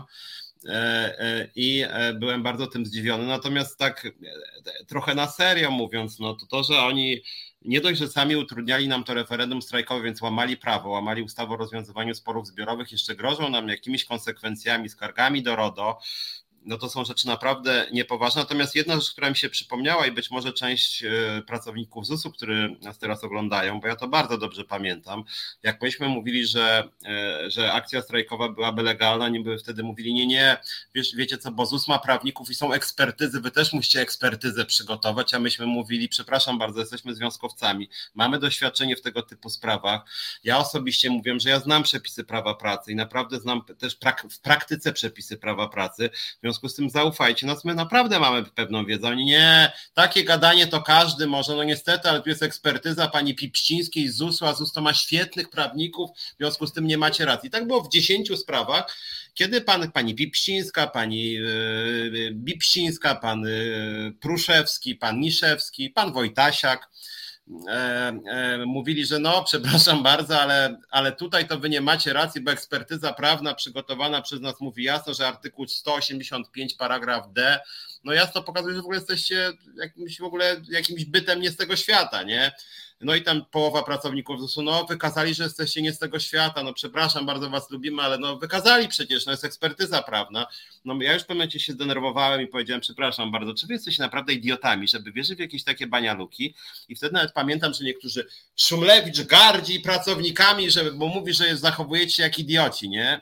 Natomiast już tak podsumowując ten mój, mm, to, to, to, to moją y, przemowę krótką, e, w kolejnych sprawach teraz e, okazuje się, że ZUS nie ma racji, że ci e, prawnicy przez wielkie P i wielkie R, e, no właśnie, to są bardziej PR-owcy niż prawnicy najwyraźniej, oni przegrywają nawet w sprawach, chciałoby się powiedzieć, drobnych. No nawet ta sprawa, że oni chcieli płacić resetowi obywatelskiemu, malutkiemu medium, malutkiemu medium, które żyje wyłącznie od ludzi i oni chcieli wykupywać tutaj jakieś informacje przed tym programem i twierdzili, że i twierdzili, że, e, że my musimy ten, ten komunikat przed naszymi programami z Wioną puścić, po czym sąd mówi, że figę z makiem musimy. E, e, czy ta kwestia RODO, że, że po prostu szef działu prawnego wysyła wniosek do RODO i się okazuje, że on nie ma pojęcia o RODO, no, no to to najlepiej pokazuje, jaki to jest poziom prawniczy, więc naprawdę czasem nam zaufajcie. Ja brałem udział w wielu Ale sporach. Ale podkreślmy również, że ten sam radca prawny kazał tam swoim podwładnym oczywiście, złożyć wniosek do sądu o ustalenie, że strajk, który się nie odbył, był nielegalny. I jeszcze przerżnęli tą sprawę. Właśnie, to, bo to też chyba o tym nie mówiliśmy, tylko przypomnę Wam, słuchajcie, bo te sprawy to nie tylko, że ZUS je przegrywa, ale to są sprawy no takie Monty Pythonowskie trochę, bo przypomnę Wam, ZUS chciał sądownie decyzji o tym, że nasz strajk, który się nie odbył, był nielegalny. I oni o to konsekwentnie walczyli. I jak nasz strajk zapowiedziano na 27 czerwca, o ile pamiętam, ubiegłego roku, on się nie odbył, bo było wtedy zabezpieczenie sądu na tydzień, no ale się nie odbył, no. To ZUS zamiast zamknąć sprawę, to oni tą sprawę ciągnęli i nowe wątki do sprawy jeszcze dołączali, nowe dowody tak zwane. No ja, jak mówię do Ilony, wtedy dzwonię, mówię, słuchaj, jak to jest możliwe, że oni chcą się bić o to i jakby brną, brną, znaczy nie tak, że że, że dobra, niech sobie trwa ten proces, tylko oni nowe dowody dołączali, że strajk, który się nie odbył 27 czerwca ma być nielegalny i tym się sąd zajmował. I tak sobie myślę, no dobra, to sąd by powiedział, słuchajcie, gdyby wasz strajk 27 czerwca się odbył, to byłby nielegalny. To ja nie rozumiem, że wtedy pani Uścińska by biegała po mediach do Gazety Prawnej. Wygraliśmy, nie?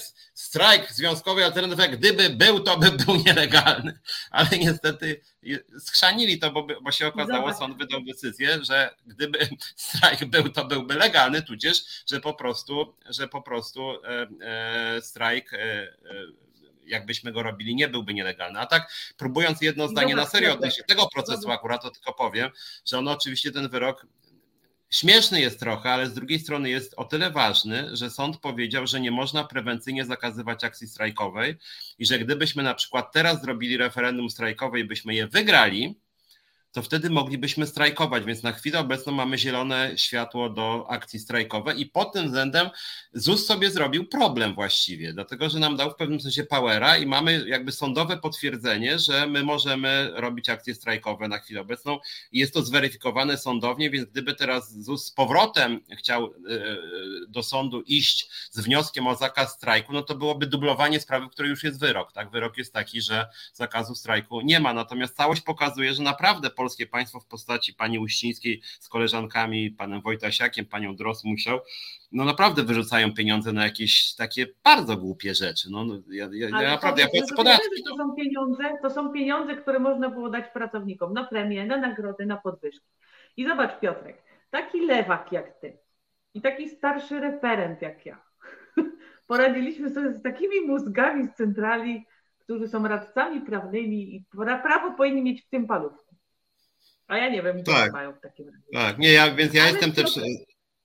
Więc ja jestem tym zszokowany, mhm. dlatego że akurat jak chodzi o tą sprawę strajkową, to, to myśmy sami siebie reprezentowali, bo myśmy robili zbiórki na sprawy sądowe i tu bardzo jestem wdzięcznym osobom, które nas wsparły i my kolejne odsłony, między innymi jak chodzi o reset, to akurat jest nasz prawnik, wygrywamy, ale akurat sprawę strajku to myśmy sami sobie pisali pisma i z nami przegrał po prostu, co też pokazuje, że oni są na tyle słabi, że przegrawają, no ja znam prawo pracy, ale nie jestem prawnikiem, tak? Nie mam wykształcenia prawniczego, skończyłem socjologię i filozofię, więc, że tak powiem, przegrywają z amatorami, można powiedzieć. No, amatorami, którzy są nieźle przygotowani, którzy studiują, uczą się całe, całe życie, że tak powiem, nie tak jak niektórzy, ale, no, ale amatorami, tak? A oni płacą prawnikom. Jest cały dział prawny w ZUS-ie, który no właśnie jest odpowiedzialny za to, żeby wygrywać procesy i tych procesów nie potrafią wygrać, więc to jest w ogóle no ja bym generalnie przynajmniej tego Wojtasiaka to zwolnił jako szefa działu prawnego. No, jeżeli się aż tak kompromituje, to powinien jednak chyba ostrzec tam kogoś, że nie należy na bombę wchodzić. No.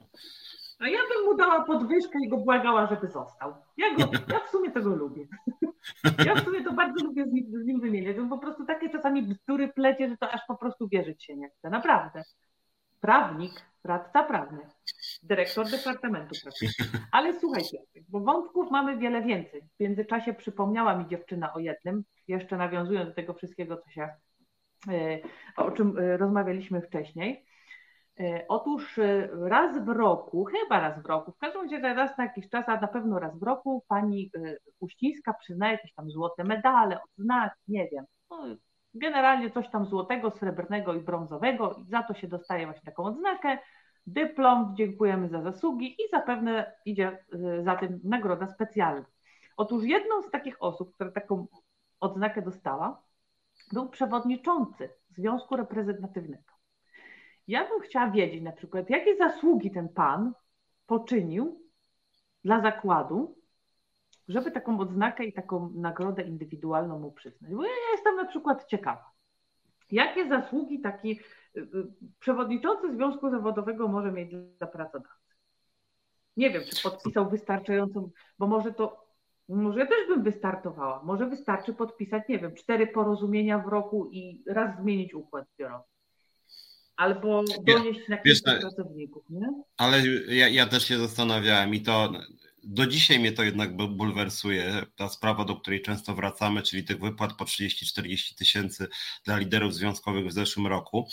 Bo słuchajcie, że, że no, przy, przypomnę Wam po, po, raz której, że e, Ilona zgłosiła w ramach informacji publicznej, ile ludzie e, na stanowiskach etatowych związkowców dostali e, pod koniec roku 2021. Wyszło, że w grudniu średnie wynagrodzenie dla, dla tych związkowców na etacie z OPZZ-u Forum Solidarności to było 30 tysięcy, z czego Przypuszczamy, że dla liderów to było około 45 tysięcy. Ja sobie rzeczywiście zacząłem wyliczać, czy to było zgodne z prawem czy, no bo to by jakaś straszna kwota, tak? No i się okazało, że tak jak to Ilona powiedziała, e, e, ci liderzy związkowi jakby we wszystkich widełkach dostali najwięcej jak było można, czyli najwięcej nagrody, najwięcej premii, najwięcej dodatku, najwięcej stażowego, najwyższa pensja, wszystko maksymalne we wszystkim. I w momencie, kiedy sumowało się to wszystko, co największe, już nie, nie można więcej, nielegalne by to było, no to wyszło tam rzeczywiście, że maksymalna kwota to była e, dla osób o największym stażu, tej liderki o największym stażu 45 tysięcy, o ile pamiętam, a średnio właśnie 30 tysięcy. Czyli krótko mówiąc, e, ci e, etatowi związkowcy dostali maksymalnie jakby z, z każdego funduszu. No i teraz pytanie się rodzi, jakie to zasługi dla zakładu ubezpieczeń społecznych może mieć pracownik na etacie związkowym, na etacie związkowym, czyli pracującym nie dla ZUS-u, jakby tylko dla związku. Czyli pracodawca musi docenić działalność takiego związkowca jako związkowca, tak? Dlatego, że to są ludzie, którzy nie pracowali jako referendzi, jacyś tam księgowi, informatycy, e, tylko właśnie po prostu liderzy związkowi. Oni dostali maksymalną premię, nagrodę, dodatek, wszystko po prostu. I to, i to rzeczywiście moim zdaniem to jest, to, to, to był taki, taki jakby to powiedzieć, byli finansowani z jakiegoś funduszu korumpującego, że po prostu pani Uścińska przyznała dziwnym trafem wszystkim tym trzem reprezentatywnym centralom, czyli Forum OPZZ Solidarność, czy w, w ZUS-ie to się nazywa Solidarność, Niezależni i Związek Zawodowy Pracowników ZUS-u, akurat jakby wszyscy dostali maksymalne widełki, tak? I to, I to akurat pokazuje, no, że jest coś w ogóle nie tak w tym systemie, że tak łatwo się korumpuje tych ludzi, bo moim zdaniem to powinno być jednak tak, że jak się jest na, na etacie związkowym, no to jednak nie dostaje się na przykład premii za to, że się wypracowało coś dla ZUS-u. Dostaje się po prostu no, pensję jak każdy inny, tak? Ale jakieś dodatkowe nagrody za to, że się zrobiło coś dla ZUS-u, no to ja rozumiem, że jak ktoś ma, nie wiem, nagrodę, bo obsłużył najwięcej klientów, jak w PRL było, tak? Przodownik pracy. I to jest okej, okay, to jest zrozumiałe moim zdaniem, tak? Taki przodownik pracy niech już będzie, że ma tam jakiś dodatek. Ale jakim to przodownikiem pracy jest pani Beata Wójcik na przykład? Ona tam, ile ona obsłużyła? Pół miliona klientów? No zero klientów obsłużyła jako etatowy związkowiec, a dostała maksymalną wypłatę, więc to jest to, to jakieś chore, no. No to słuchaj Piotrek, bo jeśli myślisz, że to koniec, no to niestety jeszcze nie bo ostatnio okazało się, pracownicy oddziału we Wrocławiu będą kojarzyć. Czasami na samochodach znajdują taką gazetkę, nie będę tutaj y, reklamować, mm, ale w tej gazetce napisano taką ciekawą rzecz, że ZUS płaci za możliwość używania logo przyjazny urząd. Czyli wynika to z tego, że ZUS zapłacił po to, żeby móc sobie używać przyjazny urząd. I zaraz wytłumaczę Wam, jak to wszystko działa, dlaczego ten ktoś tak napisał i dlaczego ten ktoś miał rację, że ZUS za to płaci. Jakiś czas temu, parę lat temu, mm, było logo, chyba teraz używane przez przedsiębiorców do dzisiaj. Często na fakturach możecie znaleźć taką obrys Polski, tam połowa, jak flaga Polski wygląda. I napisane jest, nie wiem, tam super przedsiębiorca. I okazuje się, żeby używać takiego logo super przedsiębiorca, trzeba płacić jakąś składkę na rzecz y, spółki, która y, nie wiem, zarejestrowała to logo i tak długo jak płacisz za możliwość używania tego logo, tak sobie możesz mm, tego logo y, używać na swoich fakturach, tam na dokumentach, umowach, no, no No i napisałam do Zakładu Ubezpieczeń Społecznych w ramach informacji publicznej, czy prawdą jest, że zakład płaci za możliwość używania logo przyjazny urząd? Oczywiście zakład odpowiedział, że nie, że to logo jest przyznawane przez jakąś tam elitę, przez profesorów, których z nazwiska nie wymienił i w koniec końców nigdzie nie ma, co to za ta elita przyznaje. Ale pogrzebałam trochę w sieci i okazuje się, że aby dostać logo przyjazny urząd, trzeba wziąć udział w tak zwanym konkursie, Czyli generalnie zgłaszasz się do firmy, to, tą stronę prowadzi spółka ZO, tam chyba przyjazny urząd.pl. E, spółka ZO zarejestrowała sobie taki logo przyjazny urząd i namawia samorządowe jednostki, żeby takiego logo używały.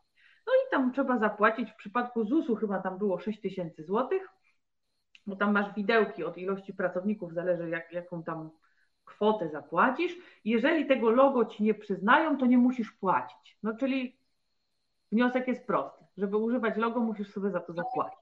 No ale oczywiście na stronie jest opisane, że to kolegium jakieś przystaje, wybitni profesorowie, znawcy ekonomii, nie wiadomo czego. Organizowany jest bal, gdzie tam dostajesz ten medal, ten dyplom, że możesz używać przyjazny urząd, no i raz w roku trzeba po prostu y, za to zapłacić. Oczywiście y, poprosiłam zakład o faktury, y, czy w ogóle za to, skoro odpowiedzieli, że nie płacą za to, czy cokolwiek zapłacili, czy musieli jakieś koszty ponieść w związku z tym. Oczywiście odpisali, że nie, Y, na okrętkę, jak zawsze na okrętkę. No i w koniec końców y, właśnie przyznali, że y, ten, kto wygrywa, temu, komu ta komisja przyznaje, że, że tam super jest według tych kryteriów, które nie są znane, ani ta komisja nie jest nikomu znana, no to wtedy trzeba tam zapłacić te, no w przypadku ZUS-u tam chyba 7 czy 8, czy 6 czy 7 tysięcy, już nie pamiętam. Więc jak widzicie, logo przyjazny urząd, zarejestrowała się spółka ZO, ktoś po prostu robi na tym niezły biznes, Jednostki samorządowe używają tego logo. Zwykły śmiertelnik uważa, że to naprawdę gdzieś tam może jakaś komisja, a jak tak pogrzebać, pogrzebać, to się okazuje, że e, jest to spółka zależna, bo ja sobie pogrzebałam więcej, ale to już nie na dzisiaj, nie na dzisiejszy program o tym. I można sobie zbić fajny pomysł, fajne kokosy na tym, żeby za używanie logo przyjazny urząd na stronie ZUS-u czy tam tych wszystkich dokumentach, A ja w ogóle ulotkach Teraz jak tak słuchałaś, jak je słuchałem, to tak sobie pomyślałem, że, że w sumie ja mógłbym brać udział w reklamie ZUS-u.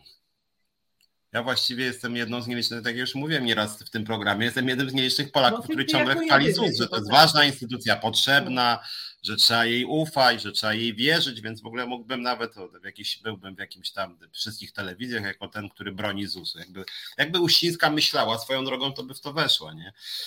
Zresztą tak na to marginesie, żeby mnie... Tak, gdyby, gdyby w zarządzie były odpowiednie osoby, naprawdę tacy wybitni ludzie, no, no, no radca prawny, no przerżnie sprawę nawet z Łokikiem, no Piotrek, wszystkie sprawy są do tej pory przegrane, wszystkie. Y, moja sprawa, bo to, to jeszcze na początku miałam w sumie powiedzieć, do mojej sprawy ZUS, y, wiadomo, ja żądałam y, odszkodowania za to, że mnie bezprawnie zwolniono, żądam przywrócenia do pracy i po wygranej sprawie jeszcze założę kolejną sprawę o zaległe wynagrodzenie za czas, w którym nie pracowałam. Także to się nie skończy na tej jednej sprawie. Ale ZUS, pewien taki, tego, że dobrze zrobił, że mnie zwolnił, że zrobił to zgodnie z prawem, przecież powinien napisać wniosek do sądu, proszę o odrzucenie wniosku do sądu, bo to, to, to i to, prawda? I na tym powinno się zakończyć. Skoro są tacy pewni, tak powinno się to skończyć. A co robi ZUS? Pisze do sądu. W pierwszej kolejności prosimy o odrzucenie pozwu, w drugiej kolejności y, y, zgadzamy się na to, żeby zapłacić pani Garczyńskiej odszkodowanie, ale byle nie musicie ich przywracać do pracy. Tylko problem mają inny. Dla mnie ta sprawa to jest naprawdę, bo ty tak zawsze pytasz, nie? bo to tak standardem już się stało, jak jestem, czy już mnie przywrócono do pracy, ale nawet jeśli mnie nie przywrócą do pracy, no to jakoś mi to tam nie rusza, no bo ja dalej jestem przewodniczącą. Oni mnie generalnie wyrzucili z tego powodu, żeby, żeby zniszczyć nasz związek, żeby, żeby mhm. utwierdzić mnie w przekonaniu, że już przewodniczącą nie mogę być, bo nie jestem pracownikiem. No a tutaj się okazało, że ja cały czas jestem. Powiem więcej, nie mogą na mnie patrzeć, a robią wszystko, żeby mnie oglądać i żebym do nich pisała. Przecież mogli dać pracownikom tysiąc złotych, mają z czego. Pieniądze są. Dlaczego nie dadzą? Bo widocznie lubią ze mną rozmawiać. Do takich wniosków doszło. A ja tylko jeszcze. się już na tyle do mnie przyzwyczaili i tak mnie polubili, że robią wszystko, żeby musieć ze mną obcować. No ale ja muszę z przykrością jednak powiedzieć, że ze mną pani Uścińska chyba jednak nie lubi rozmawiać, bo ja ją zapraszam do tego programu już chyba od pół roku. Natomiast jedną rzecz jeszcze sądową, o której nie mówiłem w tym programie dzisiaj, e, mianowicie, e, tak jak wspominałem już dzisiaj, ja mam proces cywilny z panią prezes Uścińską, która mnie pozwała, że ją szkaluje, a właściwie, że szkaluje ZUS jej zdaniem, bo ona uważa, że jest ZUS-em że pani Uścińska to ZUS inaczej, tak, Gertruda ZUS Uścińska, jakby ona tak, tak, tak się każe nazywać trochę. No i pani Gertruda ZUS Uścińska mnie pozwała w imieniu ZUS-u właśnie, nie swoim własnym, że ja niby szkaluję ZUS, chociaż nigdy ZUS-u nie szkalowałem, a co najwyżej panią Uścińską szkalowałem. No moje wypowiedzi w tym programie sami mogliście je usłyszeć, kiedy mówiłem, że pani Uścińska łamie prawo, że złamała prawo e, wyrzucając pracy właśnie Ilonę Garczyńską, że złamała prawo nie wchodząc z nami w spór zbiorowy, odmawiając wejścia w spór zbiorowy, że złamała prawo nie uznając korzystając z naszego związku. No i słuchajcie, w każdym bądź razie ruszył proces właśnie cywilny, karny też, ale teraz mówię o cywilnym, o naruszenie dóbr. Częścią tego procesu jest ta plansza, a inną częścią są świadkowie. Ja generalnie jestem człowiekiem, który jest bardzo dialogowy, jak wiecie, prowadzę też ten program, ja lubię rozmawiać. Zaprosiłem między innymi na świadka pana, e, panią Maląg, minister pracy i panią oczywiście Uścińską, szefową ZUS-u. No słuchajcie, jeżeli ZUS mnie pozywa, że naruszyłem dobra ZUS-u, to już niezależnie od moich śmieszków z, z pani Uścińskiej, no to chyba naturalnym świadkiem jest pani Uścińska, no bo kto inny miałby się wypowiadać w imieniu ZUS-u, jak nie pani prezes ZUS-u. E, tymczasem pani prezes ZUS-u, czy może pan Wojtasia, który jej doradza w tej sprawie, ma inne zdanie na ten temat, ponieważ słuchajcie, w procesie o naruszenie dóbr osobistych dostałem pismo od ZUS-u, że oni sobie nie życzą, żeby pani Uścińska była świadkiem i że, e, i że składają wniosek do sądu, e, wniosek o wycofanie pani Uścińskiej z listy świadków, czyli w sprawie o naruszenie dóbr osobistych, że ja naruszyłem dobra ZUS-u, pani prezes nie chce bronić ZUS-u. Znaczy to jest też w ogóle jakieś takie no w sumie jakbym był w Radzie Nadzorczej ZUS-u, to ja bym powiedział, że to, że pani prezes umywa ręce i teraz nie chce stawać w obronie ZUS-u, jak taki Szumlewicz rzekomo szkaluje ZUS, no to to jest trochę niezrozumiałe, no bo generalnie rzecz biorąc w tym procesie no Uścińska z obydwu stron właściwie się narzuca jako pierwszy świadek. No. Więc dziwne to bardzo w każdym razie, no ale takie pismo również z sądu mm, otrzymałem, mój prawnik otrzymał, że właśnie ZUS złożył wniosek, żeby panią Uścińską e, wycofać z listy świadków. Tutaj zerkam tak na nasze forum, tylko powiem e, Bożenie Breczko. Piotrek, zanim komentarze, to tylko jeszcze szybko sprawy sądowe. E, pamiętasz pozew, pozew, no pozew w sumie, to, co y, też pisali właśnie, że zwalniają mnie między innymi za to, że mówiłam, że wyprowadzono milion złotych z pierwszego oddziału w Warszawie i tak dalej. To był główny tam, że za dużo po prostu powiedziałam. Więc napisałam do Zakładu Ubezpieczeń Społecznych, czy ktoś poniósł konsekwencje kradzieży tego miliona złotych. A drugi mail mój był na temat tego, czy, yy, czy to prawda, że wyprowadzono milion złotych. Więc odpisano mi, że prawda, ale co prawda, ale było to kilka lat temu, ich wtedy nie było, oni nie wiedzą. A czy ktoś poniósł konsekwencje, to oni nie mogą powiedzieć, bo to nie moja sprawa. Także zobacz, co oni robią. To, to, to jest po prostu dla mnie, te, dla mnie ten zarząd to jest po prostu hit i ja nie wierzę, że tacy ludzie piastują takie stanowiska. Autentycznie ja w to nie wierzę. To prawda, tym bardziej, Ale że akurat. To... komentarze, bo ja nie widzę, niestety, bo jestem na komórce, także nic nie widzę. Tak, nie tylko chciałem powiedzieć, że Bożena Breczko e, pytała, czy lider związków jest w ZUS na, na etacie ZUS-u, czy na etacie związku, więc, więc ja Ci Bożena odpowiadam, że w Polsce jest ustawa o związkach zawodowych, zgodnie z którą jak masz w związku 150 osób, to wtedy masz jeden etat związkowy, jak masz 500, to masz dwóch, później 1003, później 2000, 3000, 4, 5. No i generalnie te największe związki mają po kilka etatów związkowych. Obecna tu Ilona Garczyńska, jak była zwolniona, o ile pamiętam, miałaś chyba 1300 zł na tym swoim jakże efektownym etacie związkowym. na pół etatu. Tak, więc Ilona miała 1300, a pani Wójcik czy tam Borkowska średnio dostali po 30 tysięcy w grudniu 2021. Wtedy to był rzeczywiście specyficzny miesiąc, bo były różne dodatki, ale suma summarum, o ile pamiętam, taka średnia miesięczna to wtedy była rzędu 10 tysięcy. Tak, Charlie Belt, dokładnie zgadza się. Tak, więc to było około, około, około 10 tysięcy, więc takie są zarobki etatowych związkowców w instytucji, w której my jako związkowa alternatywa domagamy się, żeby no, ci pracownicy zarabiali tak 6 tysięcy, 7, ci, którzy są na tej pracy codziennej od 8 do 16, tak? Bo pani Wójcik, ja w ogóle nie wiem, czy ona w ZUSie bywa, e, czy pani Borkowska, no one nie są od 8 do 16, nie mają nad sobą nikogo, robią generalnie co chcą, a właściwie, znaczy ja nie mam nic przeciw, nie chcę tutaj gardzić działalnością związkową, tylko właśnie ich działalność związkowa polega na tym, że one one no właśnie przyklepują te kolejne fikcyjne układy jakieś z pracodawcą, te, te fikcyjne spory zbiorowe, no i za to mają, jak mówię, 10 e, tysięcy. Czy Uścińska nie poniży się rozmową z panem Szymlewiczem, innym szerakiem nawet przed sądem. No ale wiesz, no ze mną się poniżyć, no tutaj akurat w resecie, tym bardziej, że ja zapraszałem, tak mówię trochę, trochę serio też, no ja zapraszałem Uścińską, że ona nawet mogła z obstawą przyjść do tego resetu. Jakby chciała, to mogła do studia przyjść. Jakby chciała, to ja mogłem do ZUS-u przyjść. Jakby chciała, to ja to mogła mi pytania swoje przesłać. To by musiała wziąć całą świtę 15 osób, bo pamiętasz y, komisję poselską Wtedy, kiedy mówiliśmy o tych 50 milionach bez przetargu, to na komisji poselskiej zadawano pani Uścińskiej pytania, to może z raz się wypowiedziała. Tak to za nią wszyscy mówili. I podobnie jest na spotkaniach ze związkami zawodowymi. Skoro pani prezes jest przedstawicielem, pełnomocnikiem, no nie wiem, jak zwał, tak zwał, Zakładu Ubezpieczeń Społecznych, no to wymagając od związków zawodowych, żeby na spotkaniach były osoby umocowane do podpisania jakiegokolwiek porozumienia, no to wypadałoby, żeby ze strony pracodawcy też osoba umocowana przychodziła. Niestety pani Uścińskiej na takich spotkaniach nie ma.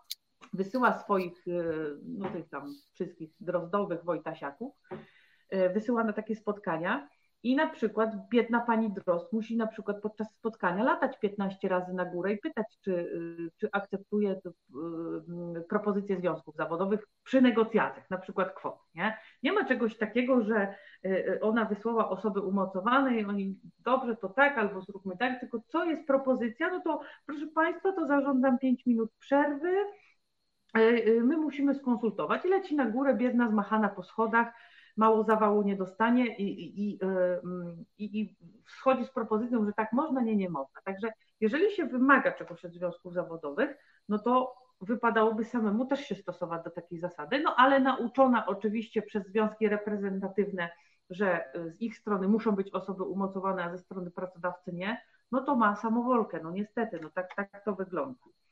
Ja tylko powiem, że ja z panią Ścińską miałem do czynienia mniej więcej ze trzy razy chyba za pierwszym razem, jeden z pierwszych razów to było na komisji sejmowej, gdzie ona mówiła o sytuacji ZUS-u. Ja zadałem wtedy jej dwa czy trzy mhm. pytania odnośnie spraw płacowych, w ogóle nie skomentowała, natomiast skomentowała odnośnie obsługi programu Rodzina 500. No i błysnęła wtedy, ponieważ dwukrotnie powtórzyła, że cały program Rodzina 500 obsłużą automaty plus 50 pracowników. 50 pracowników.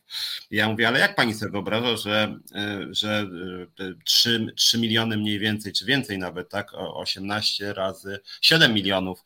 7 e, milionów e, e, dzieci, gospodarstw obsłuży, 7 milionów dzieci obsłuży 50 pracowników ZUS-u. To pani się chyba coś pomyliło, bo wcześniej obsługiwało 10 tysięcy pracowników socjalnych. Ona powtórzyła, że ona zna się na tym lepiej. Później jeszcze byłem też z perspektywy czasu oczywiście nie obsługuje 50 pracowników, chyba że kilkuset ona uznaje za maszyny, nie wiem na jakiej podstawie.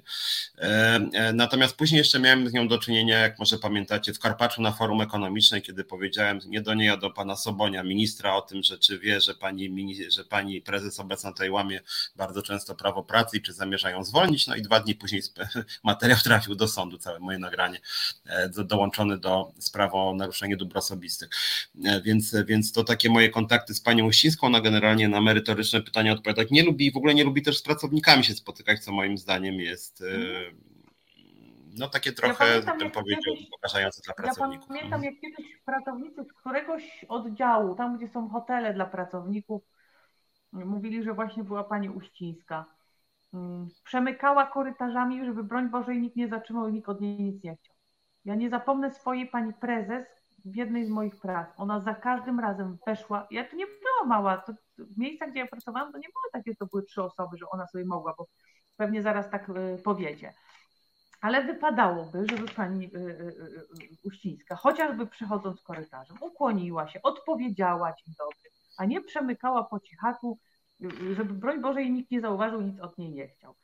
Mm, także no, ona się generalnie chyba nie potrafi ładnie zachowywać ani w stosunku do pracowników, ani w stosunku do związków zawodowych nie wiem, już po prostu y, sama nie wiem. A Natomiast... jeszcze, Piotrek, bo jeszcze mi się jedna ciekawa rzecz przypomniała, to na pewno też pamiętasz, jak mieszają nasze wypowiedzi w sprawach.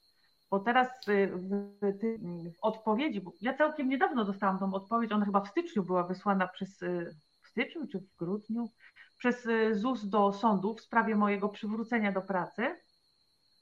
To ma 58 stron ich odpowiedź i powiem Ci, że połowa z tych stron to są Twoje cytaty. Twoje cytaty, dlaczego mnie mają do pracy nie przywrócić. A pamiętasz, bo zaraz, bo to było chyba tak, że, a to nie było tak, że nasz no. orzeł, że nasz orzeł Wojtasiak, czy to pani Drodze, jedno z nich chciało cię pozwać, wyłącznie tak, moje tak, tak cytaty tak, przywołując.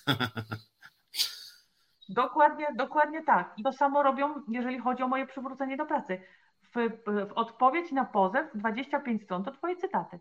Już pomijam fakt, Piotrek, że oni naprawdę zafałszowują te cytaty, bo dodają do cytatów, to już sobie porównałam, że dodają do cytatów, że jak na przykład mówię, nie, że Joanna Ptaszyna coś tam powiedziała. No to po Joanna Ptaszyna otwierają nawias, oczywiście nie zmieniając czcionki, żeby to było, nie wiem, czy tam dając jakąś gwiazdkę, że to jest e, ich e, mhm. interpretacja tego, tylko otwierają nawias i chodzi o panią, i tu wymieniają imię i nazwisko, panią, o którą podejrzewają, że to może chodzić, nie?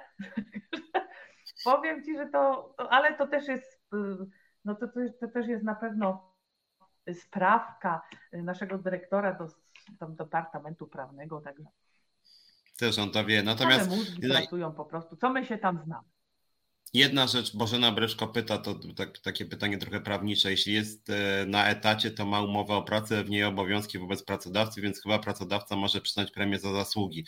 Znaczy, premię oczywiście może przyznać, jak będzie chciał, natomiast, natomiast etat związkowy jest pojęciem, które pojawia się w ustawie o związkach zawodowych i to jest bardzo specyficzna forma tak naprawdę umowy o pracę, bo w gruncie rzeczy etat związkowy jest pewnego rodzaju wyjątkiem, bo on nie spełnia wszystkich kryteriów umowy o pracę, dlatego że rzeczywiście etatowy związkowiec nie podlega pracodawcy.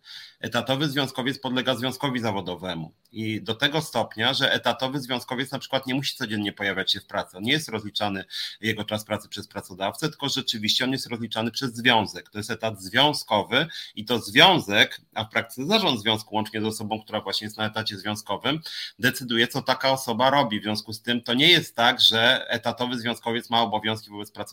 W zasadzie, jeżeli jest na całym etacie związkowym, to obowiązków wobec pracodawcy nie ma właściwie żadnych. Znaczy, to są ogólne przepisy, nie może przyjść tam pijany, e, nie może jakoś tam, e, nie wiem, zniszczyć zakładu pracy, tego typu rzeczy.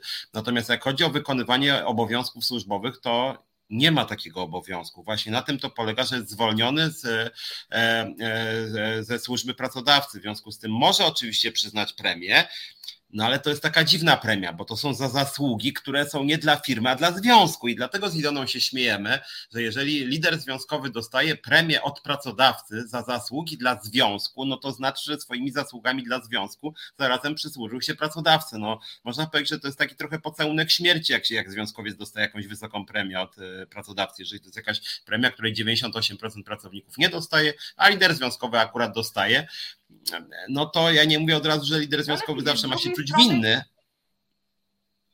Z drugiej mhm. strony, jeżeli na przykład taki przewodniczący związku uważa, że mu się ta nagroda należała, nie? że należała mu się, że on faktycznie działa.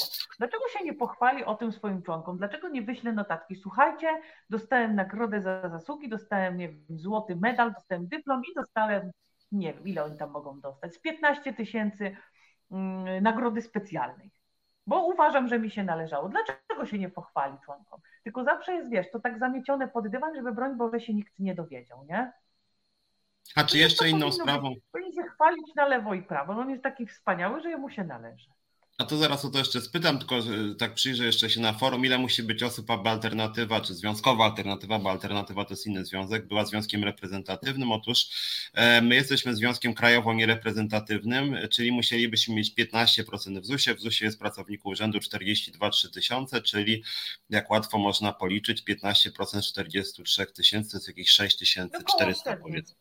6-7. No. no niecałe 7 tysięcy by nam e, wystarczyło, żebyśmy byli e, reprezentatywni. Obecnie zbliżamy się do tysiąca, natomiast ja oczywiście apeluję, żebyśmy, żebyście przystępowali do związkowej alternatywy, nawet słyszycie to, co inne związki robią, więc no, zachęcajcie też swoich znajomych, bliskich, żeby Powiem też tak, pracownicy ZUS na pewno wiedzą, bo ja to staram się powtarzać, ale będę to powtarzać, dopóki się wszyscy nie dowiedzą. Związki reprezentatywne z pracodawcą pracują teraz nad nową tabelą wynagrodzeń. Co prawda pracodawca twierdzi, że nikt na tym nie straci, czyli jeżeli, nie wiem, górne widełki na starszego referenta to będzie 4000, a po podwyżkach będzie 400, no to nie zabiorą mu tej stówy. Wszystko, co będzie ponad tabelę, no to trudno, to już tak zostanie. Ale pamiętajcie, że jesteście na tyle nisko wynagradzani, że y, y, pensja minimalna was po prostu dogania za każdym razem. Teraz mieliśmy podwyżkę wynagrodzenia minimalnego w styczniu, tak? A kolejna będzie w lipcu. Więc y, pracodawca pracuje nad czymś. Nie wiem, y, powiem tak, jak już mówiłam rok temu, za co też tam pisali w tych swoich pozwach do mnie, mm, mm, że mm, aha, że mówię, że pracodawca sobie dużo popuści i być może będzie chciał wypowiedzieć układ. Ja mówiłam to już jakiś czas temu, później też, że plotki w ZUS-ie nie powstają z niczego. Plotki w ZUS-ie są puszczane po to, żeby zbadać, co pracownicy o tym i po to, żeby pracownicy się do tego już przyzwyczaili. A później jest to wprowadzane w życie. Także y, y, ja mówię, ja nikogo nie straszę, ale doświadczenie w ZUS-ie nauczyło mnie, że plotki nie są puszczane po to, żeby tak obyły, tylko one faktycznie są mm, później realizowane przez y, pracodawcę. Nie? No właśnie, bo chciałem, bo nie pytałem o to, a to w sumie jest jakiś temat, który jest no, obecny w całej budżetówce i jakby niezmiennie mnie to zadziwia, co tutaj się dzieje. E, mianowicie te nagrody i premie. E, no generalnie wiadomo, to jest tam zamiennie. My w sporze zbiorowym też domagaliśmy się, żeby premię zamienić na nagrody, tak dobrze pamiętam, e, bo mi się zawsze mieszają premie i nagrody. Ale jak to w ZUS-ie obecnie wygląda z tymi premiami i nagrodami? Czy coś się ostatnio zmieniło? Czy jest jakiś fundusz właśnie, czy to nagród, czy to premii, który część pracowników dostała jakieś, że ma dostać dodatkowe generalnie, pieniądze? Czy generalnie system premiowy był do końca marca tego roku miał być niepodpisywany przez związki zawodowe reprezentatywne, ale no dziwnym trafem poszli już na ugodę z pracodawcą i podpisali niby do końca roku. E, e, jak już nie od dziś wiadomo, e, system premiowy ma być utrzymany już na zawsze. Pracodawca twierdzi, że powrót do systemu nagród nie mógłby być z tego względu, że nagrody nie mogły być nie mogłyby być powszechne, czyli nie wszyscy mogliby dostawać. To jest oczywiście wierutnym kłamstwem, tylko i wyłącznie po to, żeby utrzymać system premiowy. I teraz tak, czy system premiowy jest sprawiedliwy? Nie. Czy system premiowy jest zadowalający? Oczywiście, że nie. E, przez system premiowy, który miał być lepszy dla pracowników, pracownicy e, tak naprawdę dostają mniej. Z każdym rokiem te procenty do systemu premiowego są zaniżane, są coraz mniejsze. E, miały być już na dniach, mają być na dniach oceny za pierwszy kwartał. Pracownicy jeszcze nic nie wiedzą. E, premie za pierwszy kwartał będą bardzo biedne, e, e, także nic generalnie na korzyść pracowników się w zakładzie nie działa. Tutaj jeszcze przed chwilą mignęło mi pytanie, ile osób pracuje na minimalnej stawce. Proszę pamiętać, że jeżeli wysyłam do pracodawcy informację, ile osób pracuje na minimalnej stawce, no to tam tego jest niewiele, powiedzmy, nie wiem. Załóżmy, że w skali kraju z 300-400 osób. Z tym, że jeżeli ktoś już zarabia minimalną plus 5 zł, no to już się w to nie wciąga, w tą minimalną, tak? A takich osób, na przykład ta minimalna plus 5 zł, może być, nie wiem, 6 tysięcy. Więc y, tutaj by trzeba było zadać pytanie pracodawcy, ile osób zarabia na przykład, nie wiem ile teraz jest ta minimalna, nie? Czy minimalna 1490. Tak, 3490 mhm. od lipca 3600 no. będzie brutto to musielibyśmy zadać w tym momencie pytanie, ile osób zarabia do, nie wiem, 4000 zł na przykład, nie? Bo to uznajmy za taką minimalną, bo 4000 zł e, to tak naprawdę jest teraz wielkie nic brutto. E, więc więc takie pytanie musielibyśmy zadać, tylko ja też nie mam takich mocy przerobowych. Pamiętajcie, że macie prawo zadać pytanie e, w ramach informacji publicznej anonimowo. Nie musicie się podpisywać pod wnioskiem. E, każdorazowo wysyłacie zapytanie informacja.publiczna małpa.zus.pl. Mm, ZUS na pewno Wam będzie odpowiadał, że musicie uzasadnić, że to są dane przetworzone. No, y, oni się generalnie ratują wszystkim, także ja też, jeżeli ktoś będzie zainteresowany, to mogę udostępnić taką odpowiedź standardową, którą zawsze załączam do swojego wniosku, żeby później nie musieć się kopać z ZUS-em. No i koniec końców, jeżeli ZUS nie udzieli Wam odpowiedzi, to składacie sprawę do WSA, y, płacicie 100 zł, więc y, no, nie są to jakieś też ogromne pieniądze, ale przy wygranej sprawie, a 99 takich z ZUS-em jest, te pieniądze ZUS Wam musi zwrócić. Także ja polecam y, właśnie taką instytucję jak informacja publiczna. Nieraz z tego korzystałam, często z tego korzystam, nie tylko w ZUS-ie, ale i w większości urzędów. No w każdej instytucji publicznej, tak jak sama nazwa wskazuje, informacji mhm. publicznej. E, tutaj ja pyta o to, jakie związki są e, reprezentatywne w ZUS-ie. To rozumiem, że jest Solidarność i Związek Zawodowy jest... Pracowników ZUS, czyli OPZZ i niezależni tam był jakiś spór w pewnym momencie, tak?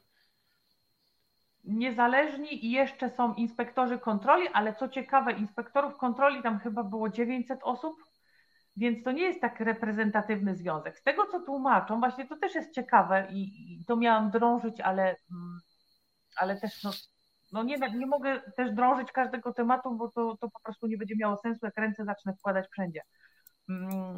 Reprezentatywni chyba tam, jeżeli chodzi o te związki zrzeszone w tych dużych centralach, to tam chyba wystarczy 4 tysiące. No 900 osób, no to i tak jak Solidarność ma teraz 1800, no to nie powinny być już reprezentatywne, no, no tak, ale tak. pracodawca tak. tłumaczy się tym, że skoro na dzień podpisania układu oni byli reprezentatywni, no to dalej w tym układzie niby mogą uczestniczyć.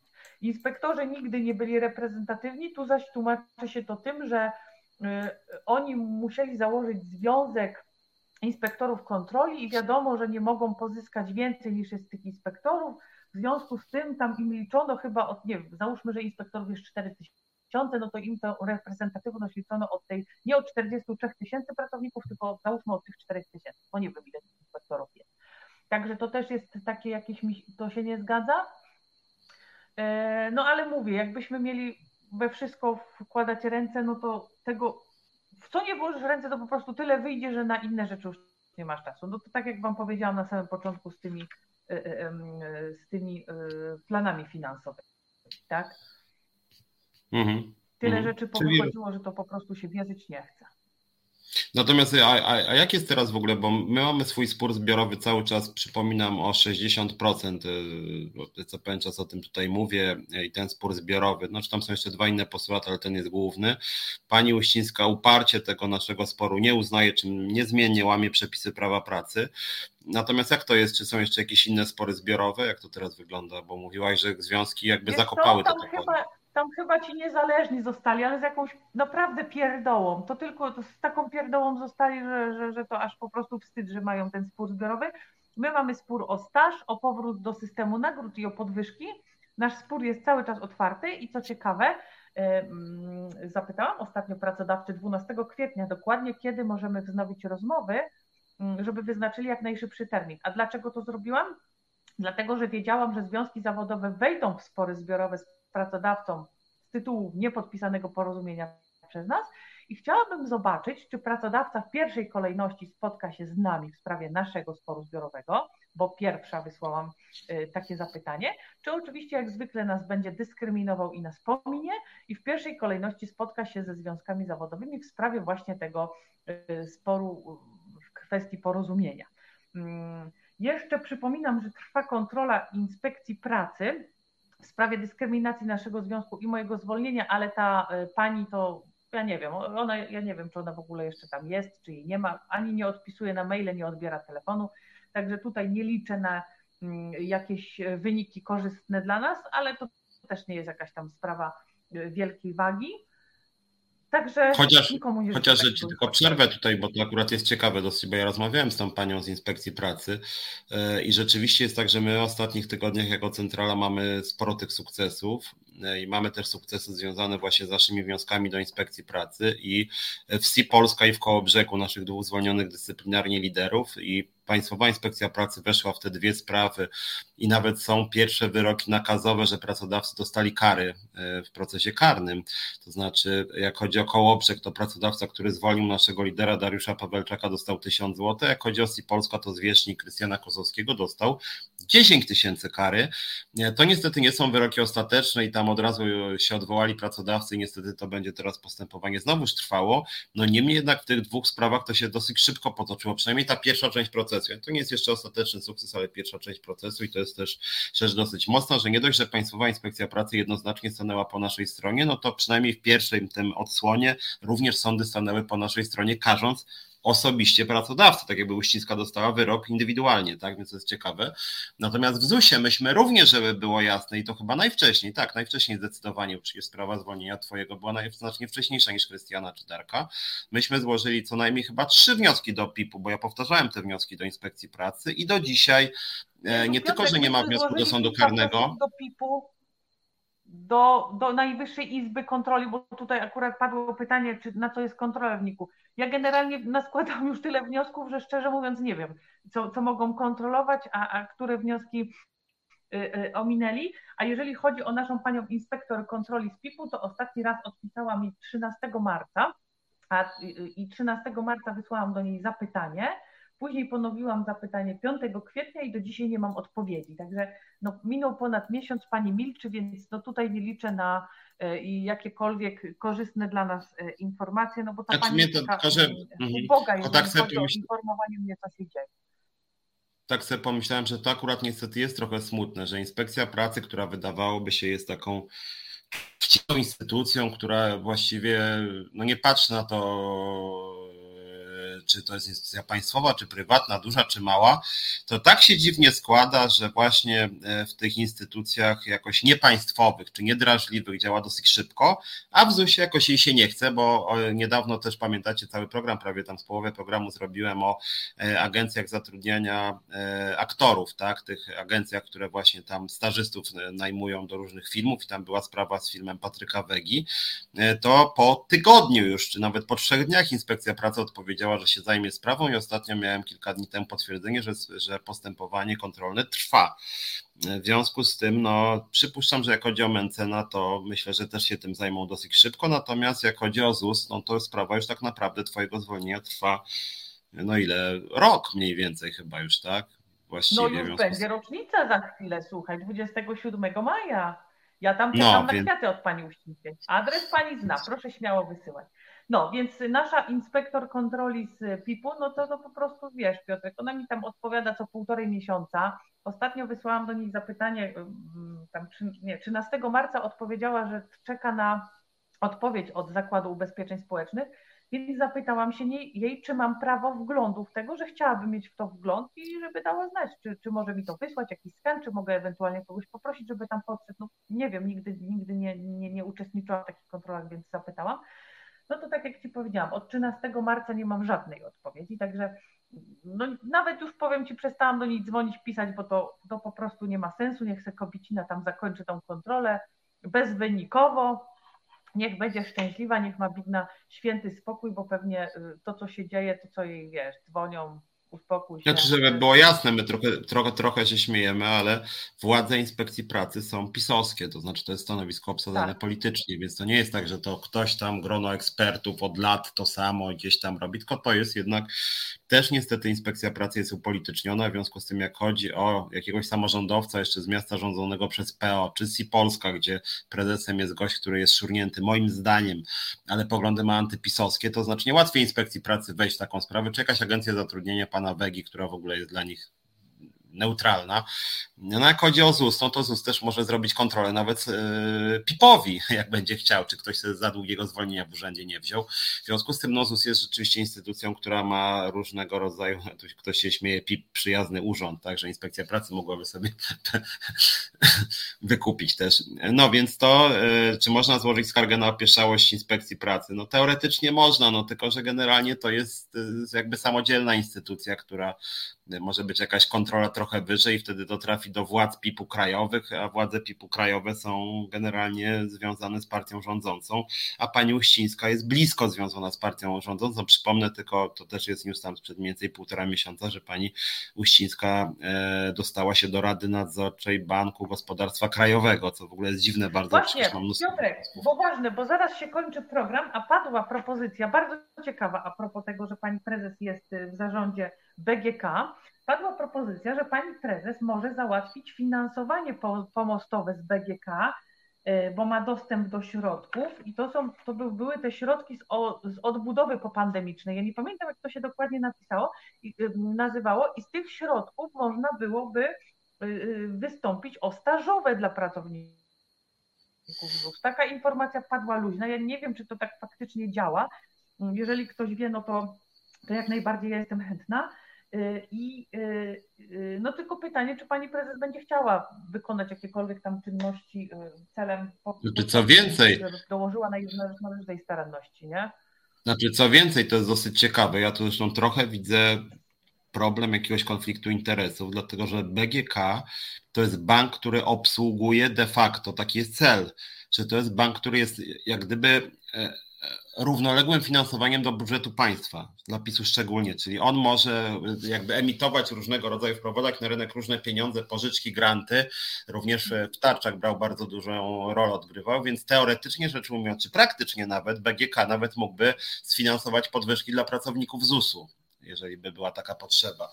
Więc tutaj to akurat y, BGK ma bardzo, przynajmniej w tym pisowskim planie, on ma mieć bardzo duże kompetencje i możliwości działania, więc tutaj pani prezes, no jeżeli ona tam trafiła do Rady Nadzorczej, to trafiła po coś, tak? To znaczy, to rozumiem, jest próba jakiejś takiej konsolidacji tego sektora, jakby to powiedzieć, instytucji ich finansowania zarazem. Dla mnie to, to są niezbyt fajne klimaty, no ale jeżeli oni już tak robią, no to pani Uścińska tym większe ma możliwości. No i skoro zbliżamy się do końca programu, to jeszcze mi się przypomniało, że trwają właśnie rozmowy pomiędzy Zakładem Ubezpieczeń Społecznych, a nie pamiętam kim, chyba któryś ministerstwem pewnie, na temat tego, żeby pracownicy Zakładu Ubezpieczeń Społecznych rejestrowali do ubezpieczenia zdrowotnego. Także będziemy sprawdzać piece gazowe w piekarniach, będziemy rejestrować do bezrobotnych, będziemy sprzedawać czekoladki i inne dewocjonalia y, w okienkach na soku.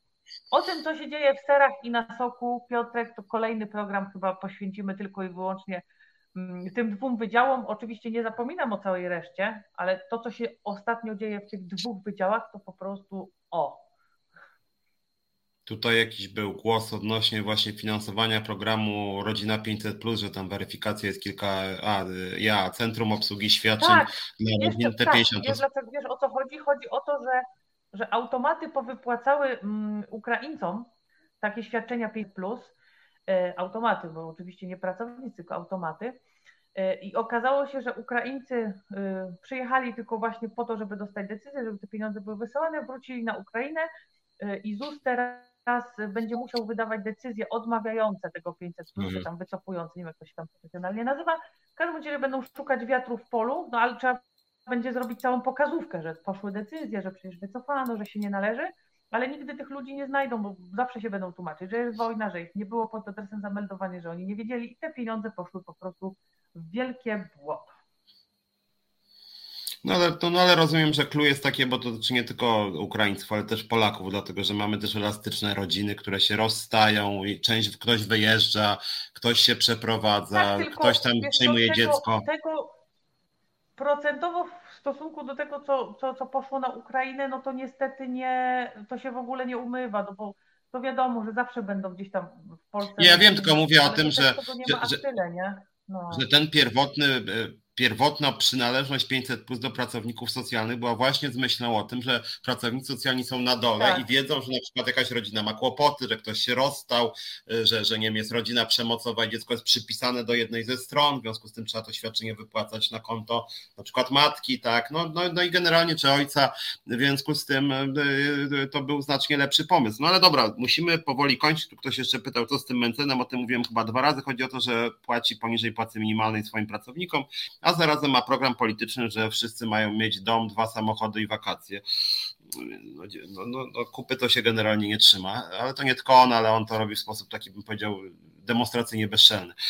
Dobra, słuchajcie, to będziemy kończyć. Jak widzicie, w ZUS-ie patologii jest mnóstwo, a poruszyliśmy pewnie też z połowę tych patologii. Pracownikom jest bardzo ciężko, pani Uścińskiej jest niestety bardzo lekko i też jest o tyle lekko, że ona odmawia jakichkolwiek rozmów. Ja mogę ją tylko po raz 38 zaprosić do resetu, przynajmniej żeby odpowiedziała, nawet nie tylko mi, tylko pracownikom, których pewnie by się na naszym forum zebrało z 10 tysięcy i chętnie by zadali różne pytania pani prezes, no więc zachęcamy panią Uścińską, moglibyśmy nawet sobie 6 godzin porozmawiać w resecie wtedy jakby pani prezes znalazła czas, jak pani by chciała przyjść ze swoimi Wojtasiakami, Dros, Musiałowymi, tam jeszcze jakąś jakąś armią, to zapraszamy, ale dobrze było, żeby pani jednak czasem zabierała głos, byłoby fajnie. Dobra, bardzo ci Ilona dziękuję. Tylko trzeba mieć odwagę.